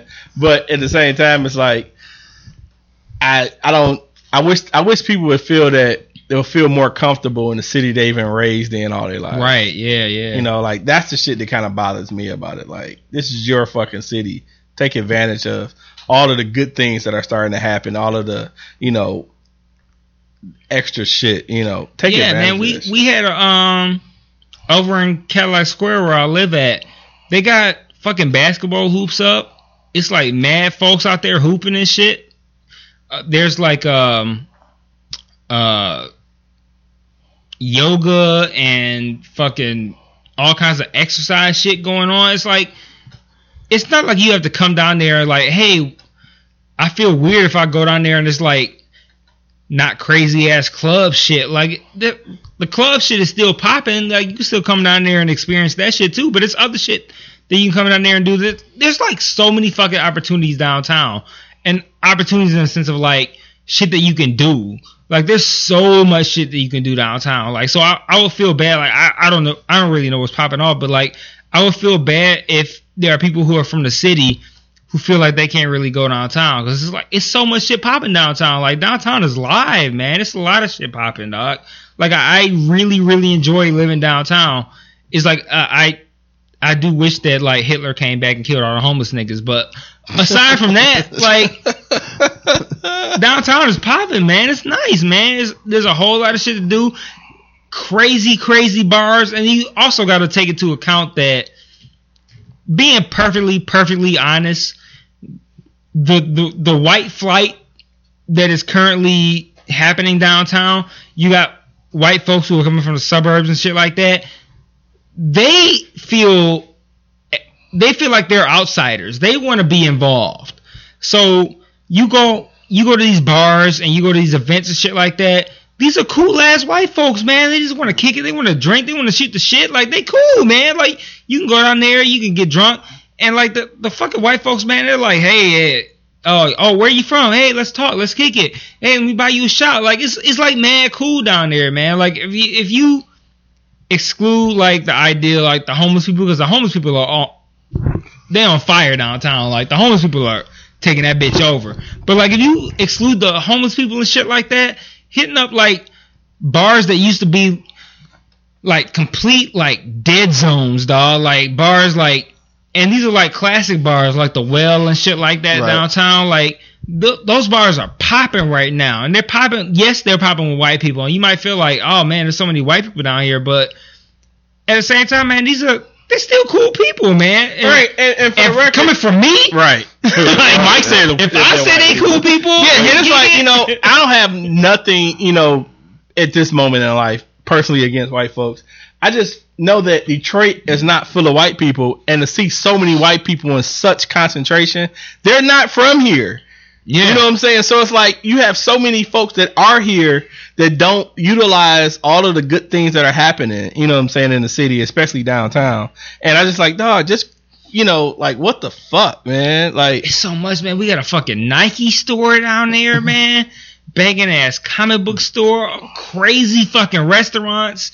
Any What's fucking crazy- food you like, you can go first there. time I I had been to Vicente's for the first time, and I had no idea where the fuck it was. Like, so we took my uh, my father in law to Vicente's for Father's Day. Vicente's is, a, a Cuban spot, by Cuban, the way. Cuban restaurant. Yeah. And I was like, and I hate, you know, I, I feel bad sometimes. I'm like, why the fuck I don't know what this at? Like, I had to Google it. and I'm like, ah, like I know the fucking area and shit, but I'm like, I don't know where exactly. Like, I could, I feel like it's so I should different know. right now, though. Like you can't really fault yourself. But that's like that's that it's so been there different. though forever. It's like asking where the fuck is you know uh what's Henry the Hatter and shit. Like you just know where that shit is. Like you know asking where you know what I'm saying.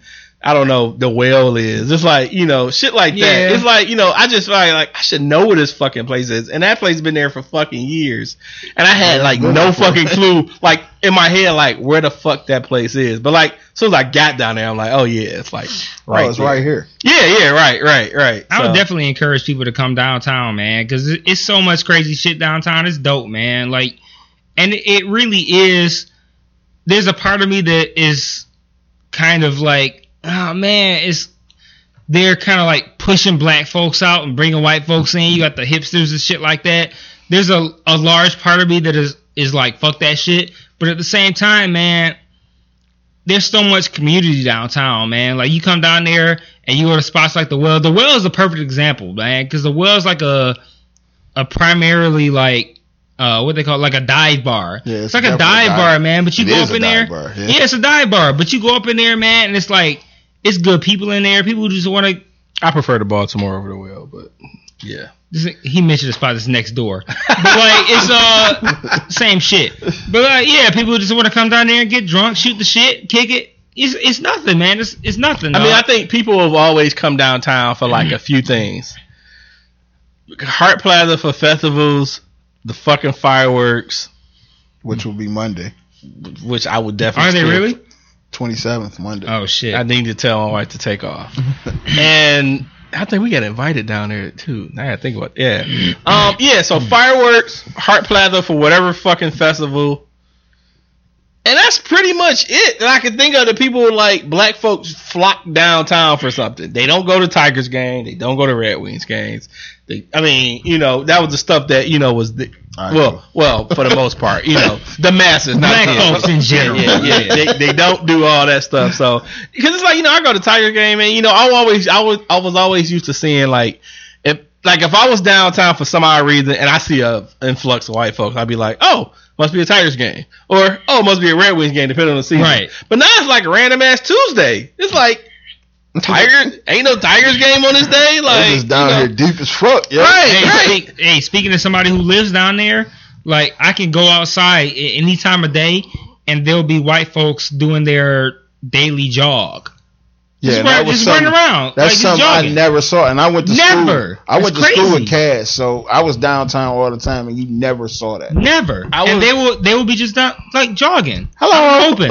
Yeah, I remember- it's, it's interesting. I remember I don't know what I was. I think I met uh, Kellen down. He was well, somehow we were both in the area, so we had met down and we was drinking beers. We Hmm. br- brought a fucking twelve pack to Campus Martius. This before it really built up and Okay. you could actually bring something down there without being you know accosted or some shit. Hmm.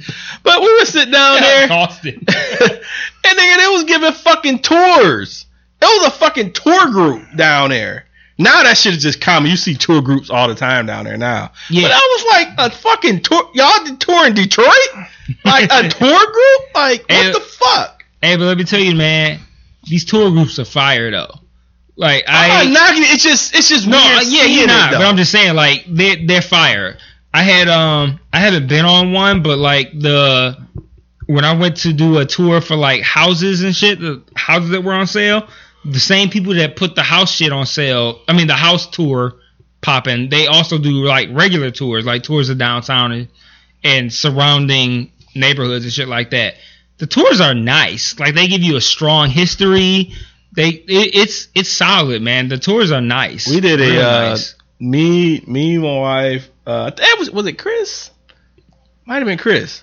Might have been Chris. We did a scavenger hunt down there where we met up. Uh, where the, it was near like the Book Cadillac, Yeah. and you pretty much you got your list of like scavenger like But Cadillac is a hotel, by the yeah way. Yeah, Book Cadillac Hotel. Actually, it's called No, it's The not Westin. The Westin. Westin yeah. Book now, but Westin. it was the Book, the Book Cadillac. Cadillac building, whatever. If you know that building, we did a scavenger hunt down there, and it was nuts because you had so many local facts of like artifacts and stuff like that. Like, uh, I think one of the what I I think one of the the facts was like the origin of where Detroit started was like either the the central point was either I think it was either a Campus Martius or a part at uh St. Capitan's Marshes. yeah St. Campus yeah St. Campus Martius it was like a the origin was like at that point or whatever and I was just like man why don't I know this shit Yeah, it's Like- actually a plaque down yeah, it's a plaque down there for that shit. So it's like you know we was learning just random ass, and I was just like, why my why niggas in the hood don't know about like these random ass events like a scavenger hunt and shit. We did that shit for like four hours running around downtown and shit. But like you know I don't know I I I just want I just want our folks man to be able to to take advantage of you know I had a friend ask me like how do you find out about this shit? I'm like. Shit just out there if you want to do shit, you know what I'm saying? You could go to fucking Opium on 8 Mile for fucking brunch and shit if you want. But shit, you can go downtown Yep. and have great fucking food everywhere.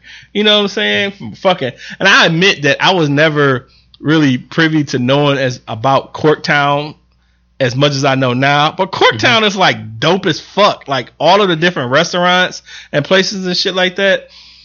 I just, yeah, I just I just want people to just explore mm-hmm. more and shit, man. Just drive down fucking Michigan Avenue, dog. Just like you know what I'm saying. Just drive it's fucking around. Michigan Avenue. Like that's not even a Detroit thing. Like it's Michigan Avenue, dog. Right, that right. bitch runs to Chicago. Chicago, dog. You like can literally take Michigan Avenue yes, all the way you to can take Chicago. Michigan all the way to Chicago, man. Like Michigan is the spot, man. Yeah, we got a lot of great. We got a like a lot of great history here. We got a lot of people who, while we do kind of like complain about like the whitewashing of downtown, like there's still people who who have come in, but they really appreciate and enjoy the shit. And you can go out to all these spots, you can kick with these people, and they'll, you know, they're mad cool people, man. So it's it's it's a really great a great time downtown. I got I like it down there. I I have my issues with it, but at the same time, I'm like gonna I'm not gonna complain about those issues because I feel like I think it's more for me. I have more pluses than you know my complaints. you know. Exactly. There, there's way more positivity to it. So, and, it, and and if you focus on the positive shit, it's it's worthwhile.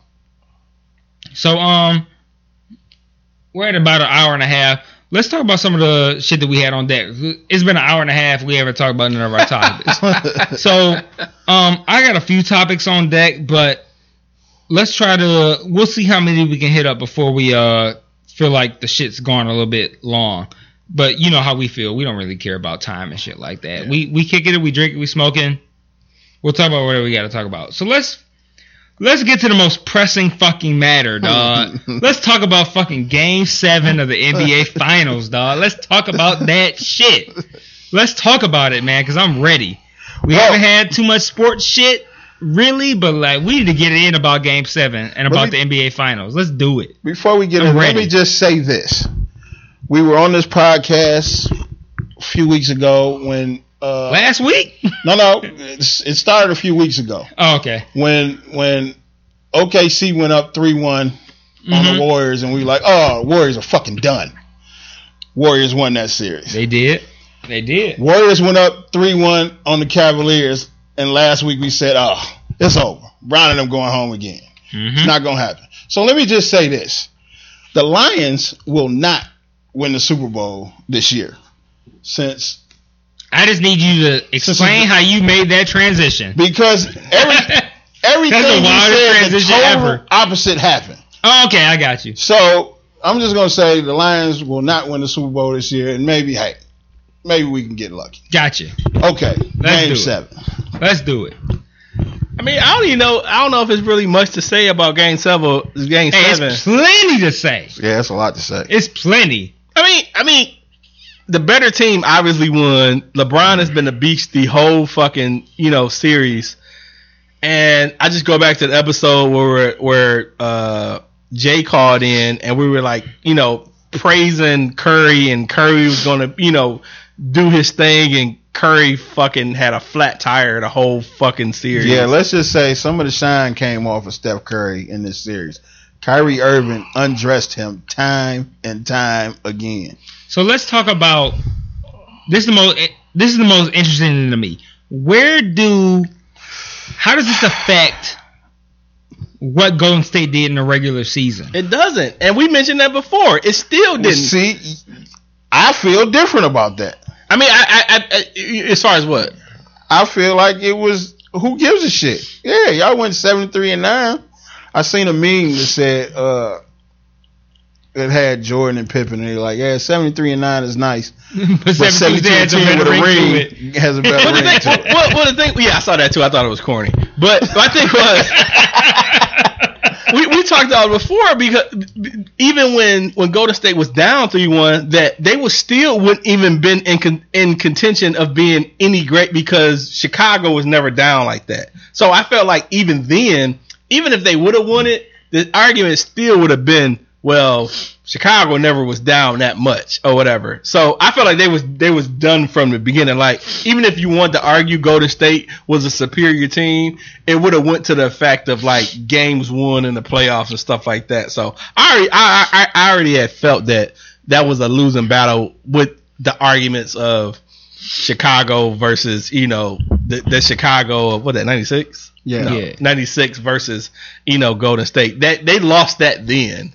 So, two questions, and I think these are the two prime questions of this shit.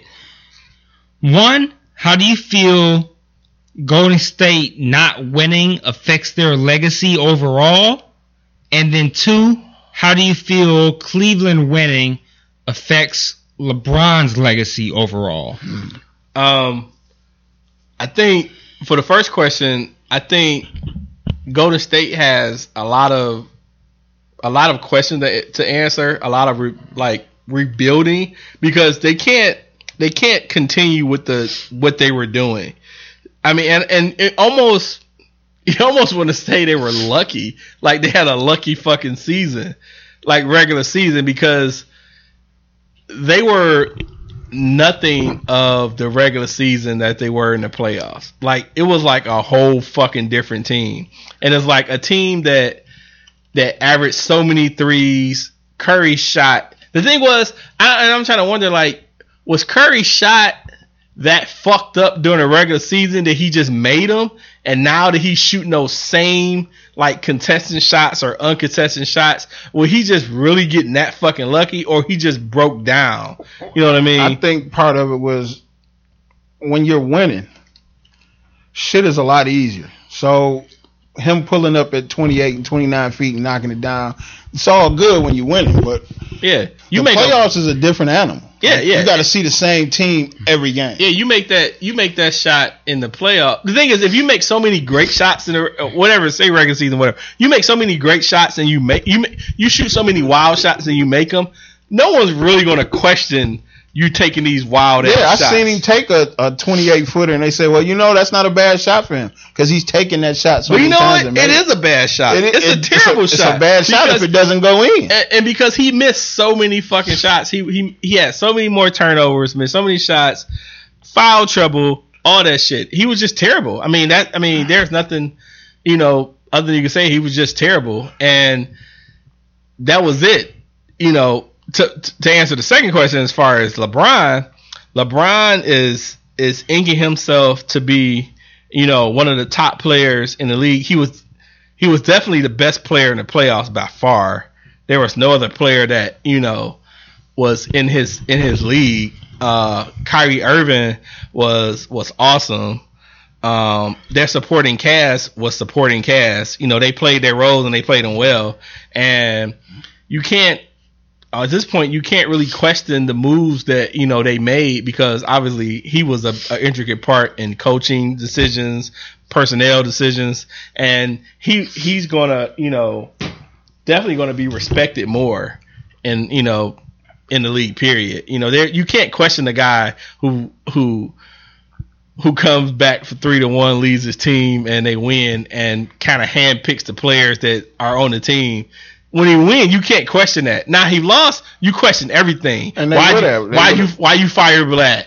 Why did you know you hire Lue? Why do you you know what I'm saying you question all that shit when you lose, but when you win, all those are good decisions because ultimately it helped you win. So you know there's nothing, there's not a bad fucking thing you could say about LeBron and this season ev- ever. There's nothing bad you could say. He he's done great. Yeah, and I think as far as his legacy, that win, LeBron? LeBron Okay. cemented his legacy because he made a promise to the people of Northern Ohio that he would bring a championship home, and he did it. So, is he's pretty much locked in, and I said it earlier. What he'll have in Northern Ohio is as close to having your own country as you can have, because he will be a god in Northern Ohio from here on out. Yeah.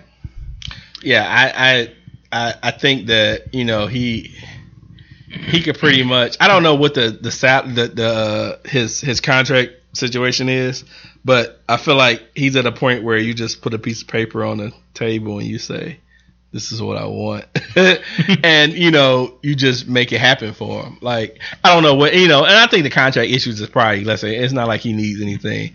Yeah, But- I don't think he. I don't think he signs any type of long term deal. I think he's basically signing one year contracts from here on out. You think you you think he's gonna change teams? I don't think he'll change teams. You I can't. think, no, you don't change things. I now. think the flack that he took and the damage he took to his brand by leaving the first time, I don't think he ever wants to go through that again. Agreed. And then the fact that he brought a championship, he, I think he'll retire a Cavalier. He, Agreed. he left Chicago. He left Cleveland because none of the shit that they wanted to do worked. None of the people they brought in, they brought in fucking Shaq. They had, you know what I'm saying? Jamison played. Didn't Jamison play? Uh, Yeah, Antawn Jamison there. they brought in Who? Antawn Jamison. Jamison. Anton Oh, okay, James. He played. They brought in all these people and nothing fucking worked. And I don't blame them for leaving. I I, I hated the decision Yeah, like that, was whole the like top. incident. Yeah. But I don't blame them for leaving. I'm always I've been a big fan of players being able to pick and choose where they want to go. Like I've always hated when people hated players for being able to choose where they wanted to go. But when a, a team trades you, it's all good. Like the mach- when the machine does it, it's just accepted. But when a player decides they want to go somewhere, it's always you know flack for that. So I've always been a fan of players being able to go where they want to go and things of that nature. When when you know LeBron, when LeBron and and Bosh and and Wade signed in Miami, uh, Miami, teams knew three, two, three, four years before that when they first signed, their their years are going to expire that year. Teams started planning for that shit. Miami planned the best and they did it. So it's like I, I didn't I didn't knock that issue, but you go where you know the, the best situation for you. I mean, he could have just stayed in fucking Cleveland, and who knows what the fuck would have happened. I don't think He'd think any- been close again and again. yeah, yeah. like he I think I think as he took control as a player and say, look, this is what it is. Y'all don't want to give me what I need to win a championship. I'm gonna go get me a ring.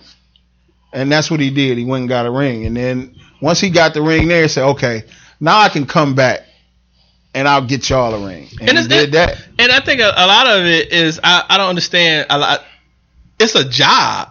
It's definitely a job. You you, you say you you you working you know in whatever place you're working at and shit's not working out the way you want to go. What do you do? You like fuck it, I'm out. I'm gonna I'm gonna go to a different place and do what I do best there. And if it don't work out there, I'm gonna go somewhere else. If it's working out here, I'm gonna stick that shit out, and that's it. You know. And I think that's what he did. And so going back to Cleveland, I thought it was a good move because you know, as a basketball player, it seemed I or any sport, it always seemed like people felt more the most comfortable when they was able to play for their home team. Like you know, people strive to be able to play if it, if the situation works out, play for their home team. And Like, then how many people actually get to do it when they're in the prime of their career? A lot of times you see no, guys. you on the downside, Yeah, a lot down, of times, downside of your yeah, guys go home and you know it's always on the downside of the career. A couple of exceptions is LeBron and like Derrick Rose. Um, Niggas signing day contracts to retire. And yeah, but by the time Chris Webber came to the Pistons, I mean it, it was over with. Like, could you imagine Chris Webber playing in the Pistons a- in his like Golden State era? yeah, You know what I'm saying? On a bullet, on a Bullets era or stuff like that. Like, I don't know. What, what's your thoughts, Mike? Like, what do you think as far as the, the, the Golden State's legacy, LeBron legacy? Well, before I touch on that, what did you guys think about Game Seven? I thought it was Like probably- the game specifically. It was the best game of the series by far.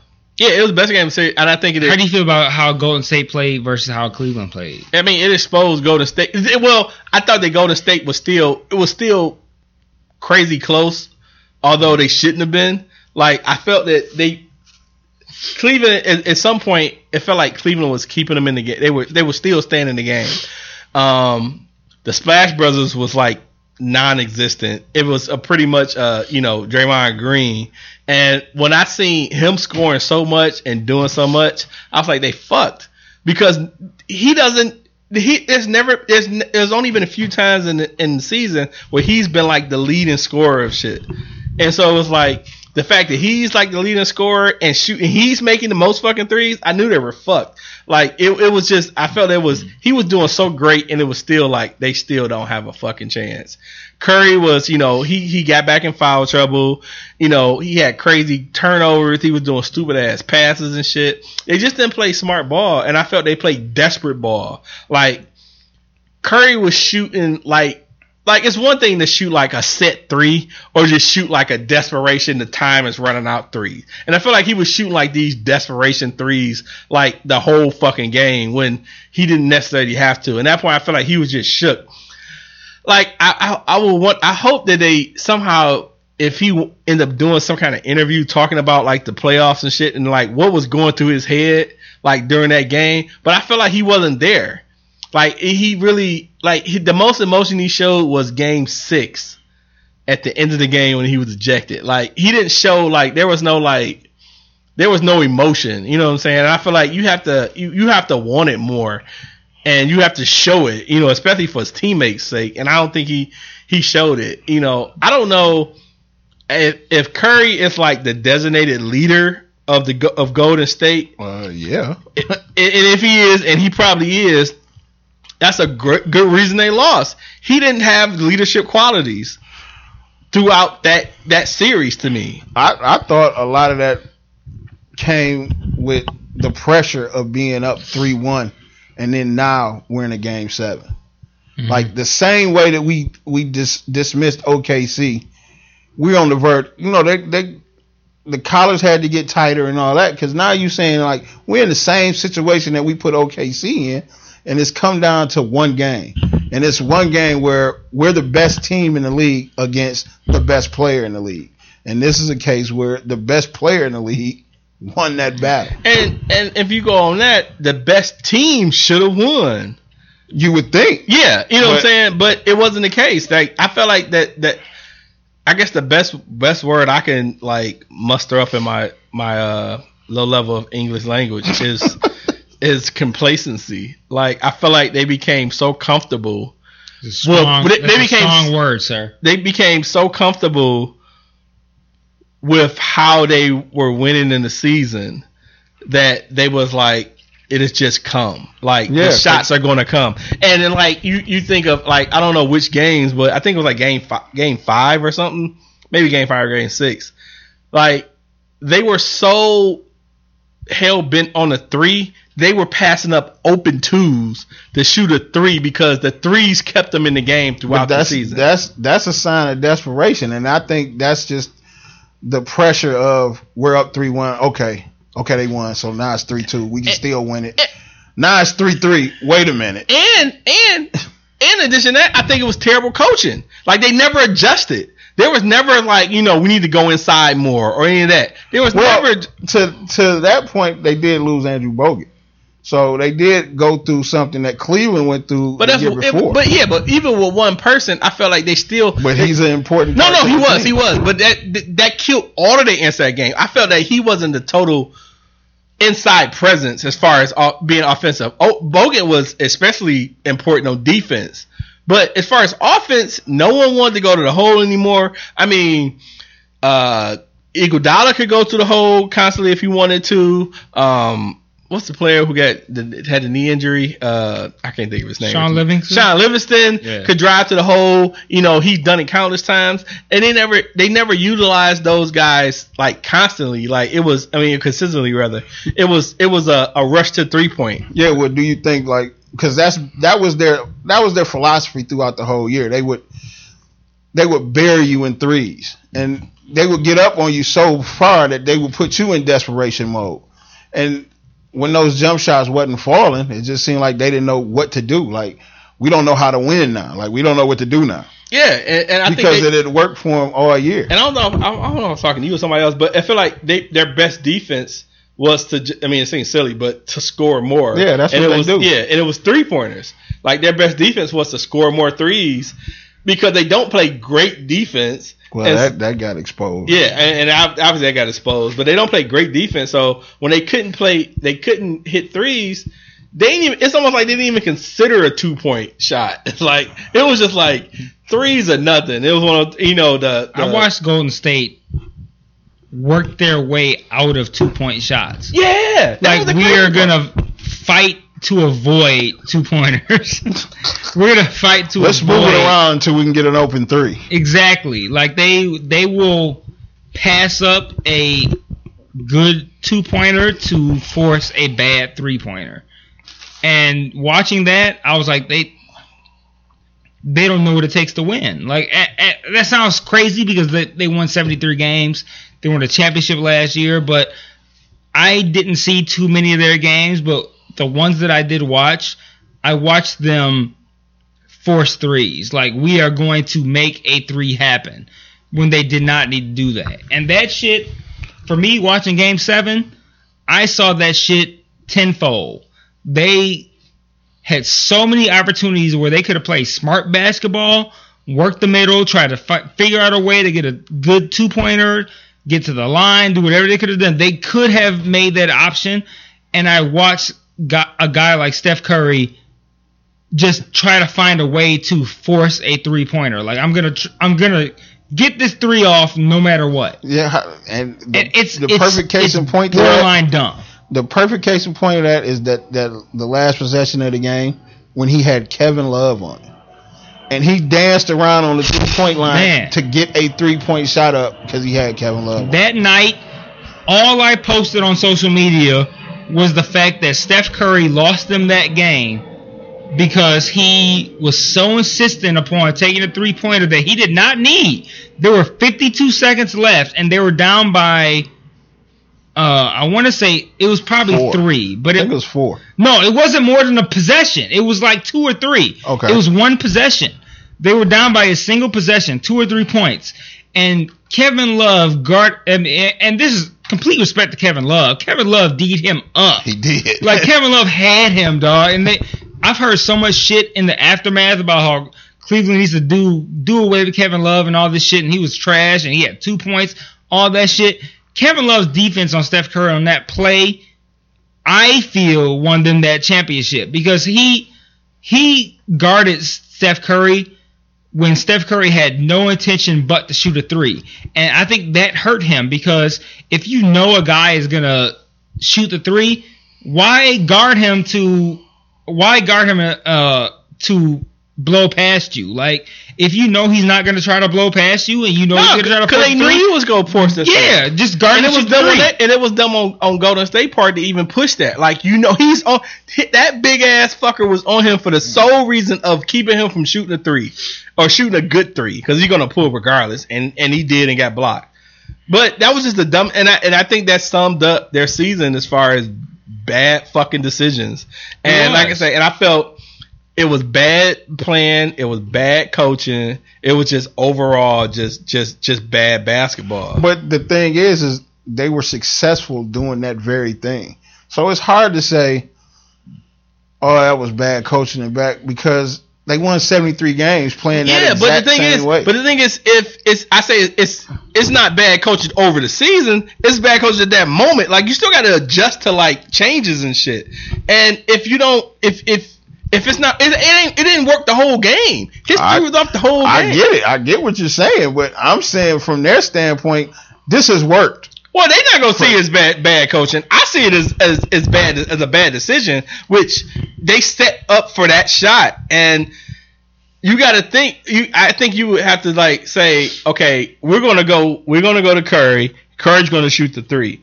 No one tried to fucking pick.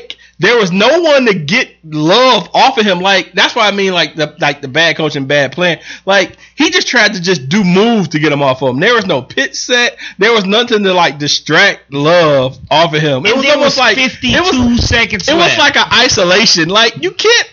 It, it just didn't seem like that was the best the best move. Like pass off, give I mean, it yeah, it probably wasn't, but like I said, they had been successful so many times. But you can't say, "Hey, we've done this X amount of times, so it should be successful." When you were in a, it, it's just smart basketball. If you're down, I wish I could remember. I feel like they were down three. No, actually, I know they were down three because somebody on Cleveland hit a three. I think it was Kyrie Irving hit a big three right before that. Actually, I'm, I'm positive. Irving hit a big three. They were tied. Right, Irving hit a big three. three, And and, put them up three. And then 92 next 89. possession is when Brown And- got fouled and got hurt. Yeah, they no, that was after. After the Steph yeah, they were right. they Irving hit a three, Cleveland up 92-89. 52 seconds left. There is a 52 seconds in basketball with timeouts is an infinite amount of time. Why is Steph trying to force a bad three when you have 52 seconds left? You can get a quick two and play strong defense and try to get a stop or And- foul and do whatever. And even even above that, Klay was was was shooting a lot better than him. Mhm. Why Oh, wasn't he shot Klay? a in- lot better than him the whole Yeah, series. so why wasn't Klay in the equation for that? Like my thing, I'm thinking like, okay, and It's thi- not time enough This, to this force is that, this though. is hindsight, of of course, but I feel like you know you have like okay, you have like these like decoy out of bound plays where you have one person they think is going to get the ball and someone else get the ball. They tried that on that first when they had a foul to give when they ran Steph Mhm. off that little flare and they gave up that foul and then that set up that last possession where you know he did a stupid dancing and shit. Yeah, and I don't know, man. I just, I just, I didn't think it was just good ball. But it's like if, if you don't, uh, so okay, so if you, if they're sticking with, you know, that's what we did and it worked. I feel like it's going to be a hard offseason because if they don't want to change the things that they've done, the bad shit that fucked up, like how how are they going to change anything? Well, they definitely gonna have to change now because Cleveland showed that they can be beat and they can be beat at home and they can be beat handily. You just have to do these things. Steph Curry is a liability on defense. So you put him in the pick and roll, you get him to switch, and then you go at him every time. And that's the best way to take a shooter out of the game is to make him play defense. I'm gonna his say- legs from him. I'm going to say something crazy, but based on what I saw in game seven, Steph Curry's a liability on offense, too. Because if you're a guy who you are the guy on your team, you're the you're the go-to guy, and you're going to do something where you're down a single possession, and you are going to force you go out of your way to force a bad shot, then you're a liability on oh, offense Oh, yeah, too. absolutely. Like I he he I can't feel bad for him. I feel like he's gonna spend the off season. He should at least spend the off season feeling like he cost them that championship, and he should, and he did. Yeah, because yeah, he should not have. He he went out of his way to force a bad shot. It's not like he was beat up so hard that he was like, I have no choice but to jack up a three. He did everything he could in his power to lose Kevin Love so that he could shoot a bad three. It wasn't like he could have blown past Kevin Love, no problem. But he wanted a three just to tie the game, And they to be knew, and they knew it because he could have. It, it was easy for him to run past him easily. So I mean, I don't know. I mean, if if they if they feel like you know that was that was the best option they had, I feel like they're gonna have a long next season and develop. You know, just you know, just changing stuff. But I don't know. I mean, they played it. You know, and we said it before. It's like even with that great, you know, what I'm saying regular season, it meant nothing because they played nothing like they did those, you know, that the, all of those games. Yeah, but it was a, it's a lot though. different during the regular season. Yeah, but even if in the regular season you were knocking down three after three after three after three, you still have to play smart basketball. It's, it's dumb basketball to force a three when you are down by three with 52 seconds left. There's no reason to do that. And I think that he has a lot to think about, and it makes me think about. Uh, I think maybe mm, I don't know how many episodes ago it was, but I raised the point of the idea of getting rid of the three point line. If there were no three, if there was no three point line, how differently would that shit have gone? Right. Remember, And- and, we talked about that. I talked I, about I think that's interesting. The, the the idea that right now the NBA is very very tailored to the three point shot, and somebody. The reason the conversation came up is because somebody, I think it was, uh, I'm not gonna say who it was. I, I don't remember. So I mean, that- that- somebody that- mentioned the idea of a That four change- point line. That changes the dynamic yeah. of everything, though. I mean, you have, you don't have a you don't have a three point line. You may not have a successful Golden State team. yeah, You you have That's you don't, point. you don't have a three point line. You don't have a successful Cleveland team in the first three games of the playoffs. You know what I mean? It it, it changes a lot. You know what I but, mean? does. but the thing with Cleveland, they took threes and they took a bunch of threes and they were knocking them down. But you got to know if need be, they could have adjusted and did something else. They could have. play they, smart. They could have, but Golden I- I- State I- seemed like, like you said, they couldn't adjust. Like it felt like three was, pay- there was no other option other than right, three gonna pointer. we gonna knock this square peg in this round Right. hole because that's what the fuck we've been doing all right, year. exactly. right, right. But but, it, but that's we- not smart. Even if you've made that shot all those times, it's just not smart basketball to force it with that much time left. It's just dumb. if we're going with no threes, I felt like the the the the uh, Pistons series would have been a lot closer. Uh, I feel like a lot of that, you know, like if, if just, I mean, of course, it's all hypotheticals, but that took that took the Pistons out of their their game. The threes were just like the most craziest shit ever.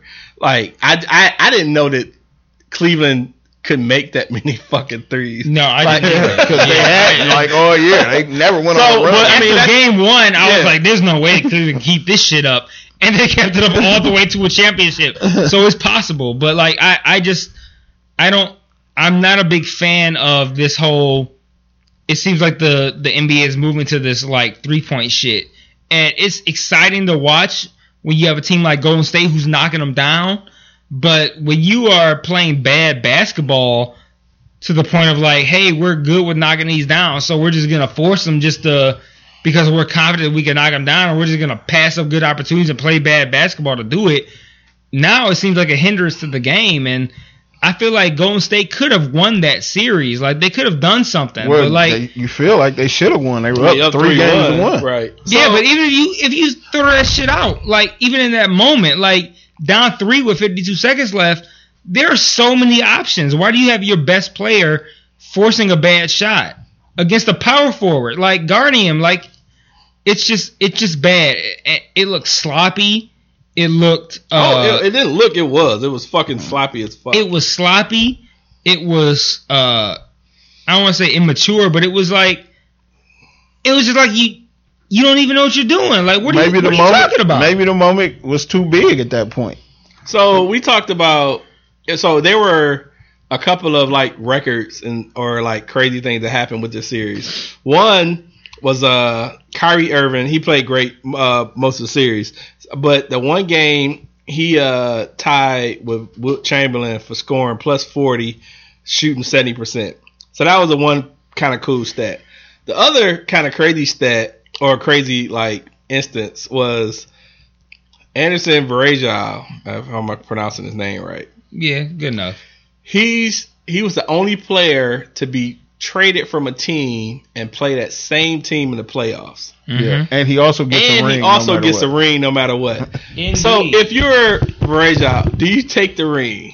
Absolutely, you Why take not? the ring. Yeah, why not? it's yours. And you're staying with the team that you you're playing with. Yeah, I mean, he don't get to come to the ceremony and get his presented, but you know they ship it to him in a UPS package. Do you something. keep it though? Do you do you feel like that's an compliment though? Because I don't. I don't think as a competitor, I don't think you feel like. Well, I don't feel like I earn this, but I mean they owe it to me, so I'm gonna take at, it. at the same time too, it's not like Anderson Varejao was like he wasn't a big factor on Golden State, but he wasn't a big He's factor been- on Cleveland though. but he's But he no, was but he's been a factor on years. Cleveland for a long time Yeah, though. he was there for ten years. They, they kept saying he was one of LeBron's favorite teammates. So. Yeah, so I'm like, if, if I'm Anderson Varejao and I get traded and I get that, I get that ring, but I, I'm I'm still I'm I'm taking. now, did he get traded? No, he so he got traded while while uh, LeBron was there. yeah, he got traded to Portland. Portland cut him, and Golden State picked him up. I feel like if, if yeah. So yeah, okay. No, that was a dumb question. Never mind. I'll, keep I'll that take one. it.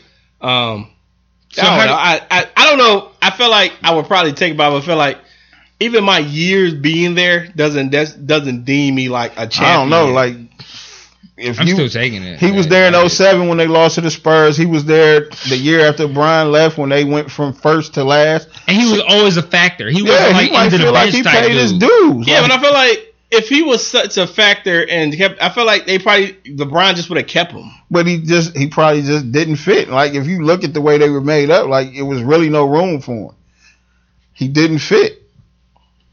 They had to get that spot for Shit, I'll somebody. take it, man. I'm definitely taking it. Yeah. After all the shit I went through, I'm not saying I, I'm, I, I, If I'm he was bottom of the line type nigga, then I could see you having a feeling a way about it. But he was a factor.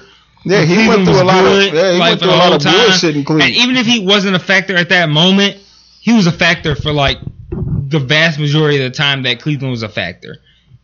So I, I would take it even on general principle. Like, hey, I don't know if I'd be wearing it proudly everywhere I went. Like, yeah, you know, hey, I would. Do you even wear it though? I don't know. The, the thing is, I don't see. I, I don't know. I don't want to. I don't know if I just see him like you know he out of the you know the All Star game next year and he got on his ring like nigga no like you still play for the same team that you lost to with them like now if you done fuck around and got traded or something you ain't with I, I don't State think no he'll more. be. He won't be there next year. I don't think he'll be there next year. I think they basically picked him up to fill a roster spot. So how do you feel about LeBron's legacy? Like I said, it's it's it's, it's, It's- bright. it's It's, cemented. dope. I think, he, it's cemented. Yeah.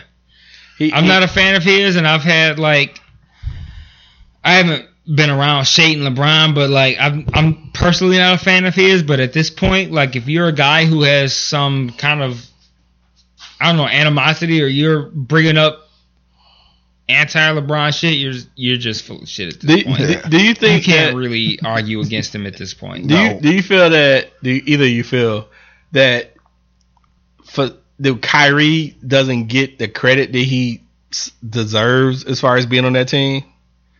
Well, Kyrie's a star, but LeBron's a bigger star. Yeah, I, I I I asked that because I've seen a few different posts on on like Facebook and Twitter about him not being, but I feel like he's not the star. He did great, and he did he played well, but he's not going to get anything compared to LeBron as far as you know notoriety and contributions to the game. Yeah, but at the end of the day, he's a champion, and he was an Yeah. integral part of No, that. So and, he's and got he to is, and he's he got to build off of that. Like you're not gonna you're not gonna eclipse LeBron in Cleveland for being a star. It's like who do you, who would you like if you had to compare a a player to Kyrie from the '96 Bulls? Scottie Pippen.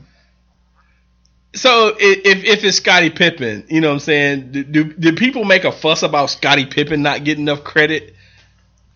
I don't think so. Like I just No. don't think that happened. I mean, like Scottie Pippen is still a top fifty all time player. He's a six time champion. Like you got it pretty good. Like and, and you got a front row seat to see the greatest player ever to lace up sneakers.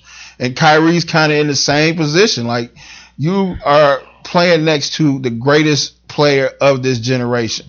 And you got a chance, you won a championship. Like you got to go for that ride and fuck it. Like if if it costs you a couple of dollars on the back end, then so be it. But you could go somewhere else and be your a big star by yourself and never win again. Who wants that? Like just like I hear people say, like his record, uh, LeBron's record in the finals is you know three and uh three and four. Like that's crazy. Like, do you know how many past NBA stars would kill to be three and four in the fucking finals? Like a bunch. so All. yeah, A lot. yeah, and to lot. be in the final six straight years, like it's it's it's just certain shit you just can't argue, and that's just one of the things like you can't argue. Yeah. So, um, you guys think we should wrap it up or maybe hit one more topic? Because we didn't touch on hardly none of the topics I, I mean, I think we had a good, we had a good, we had a good episode though. I think, I think we, we, it was what we made it. So it was, Yeah, it's- yeah, it's- yeah. it's, you know, dope. no, they, they would never know what we didn't talk about. So it's all good. Yeah, valid. yeah, yeah. So I think we uh, did good. Um, so if that's the case, you know, thanks to uh, to uh, to Jeff uh, Beta the Great for their uh, their their you say emails, but their their videos. Uh, we definitely encourage folks to uh to send in. We we like we reread. Oh shoot! Oh yeah, we did it. We did his. Never mind. I was talking about the. I was thinking about the Detroit thing, but that was uh um the tweet the the tweet that we uh, addressed. So that was dope. Yeah, Um, that was uh at that shot. C H A U F I E. You you just gotta tell us. how to Yeah, I, I'm gonna have to tweet him to ask him like, what's, the, what's the let us know. phonetic what's the phonetic uh, pronunciation Yeah. of that. So, um, at any rate, at any rate, so um, if you do want to send us um, any uh, feedback, you can uh, tweet us either at uh, my uh, Twitter Blame Otis or Mike's Mike Michael underscore Aaron or the What Though podcast uh, Twitter page. Um, if you're on Facebook, make a comment in the actual comment section because the we don't really get the messages too much. I don't know why, but it's funny you say that. I went to my uh, when I logged on Facebook at some point on my phone, I saw it was like a message pending. I don't understand why that shit doesn't work constantly. Like, Man, we got so many topics we didn't talk about. yeah, Man. we just make sure Man, we save them fire for next. shit in here. I, I'm saving them. We save it from next week. Yeah. because I definitely wanted to talk about uh, Michael Jackson and all his things, but that's not going to die out. Well, he's gone, so Right. it'll still be around. That's not gonna die out. Right. so uh, we thank uh, our uh, honorary third member Tony for uh, stopping by again, and um, thank, uh, shout out to Dan again for the cigars. They were definitely Yeah, they awesome. were awesome. Um, and Tony, what's your uh, your Twitter page? Anthony A. Allen. I'm gonna remember that one day. I don't know how you don't, but okay, yeah, Other than that, uh, we'll see y'all next week. We will. Peace. Later. Peace.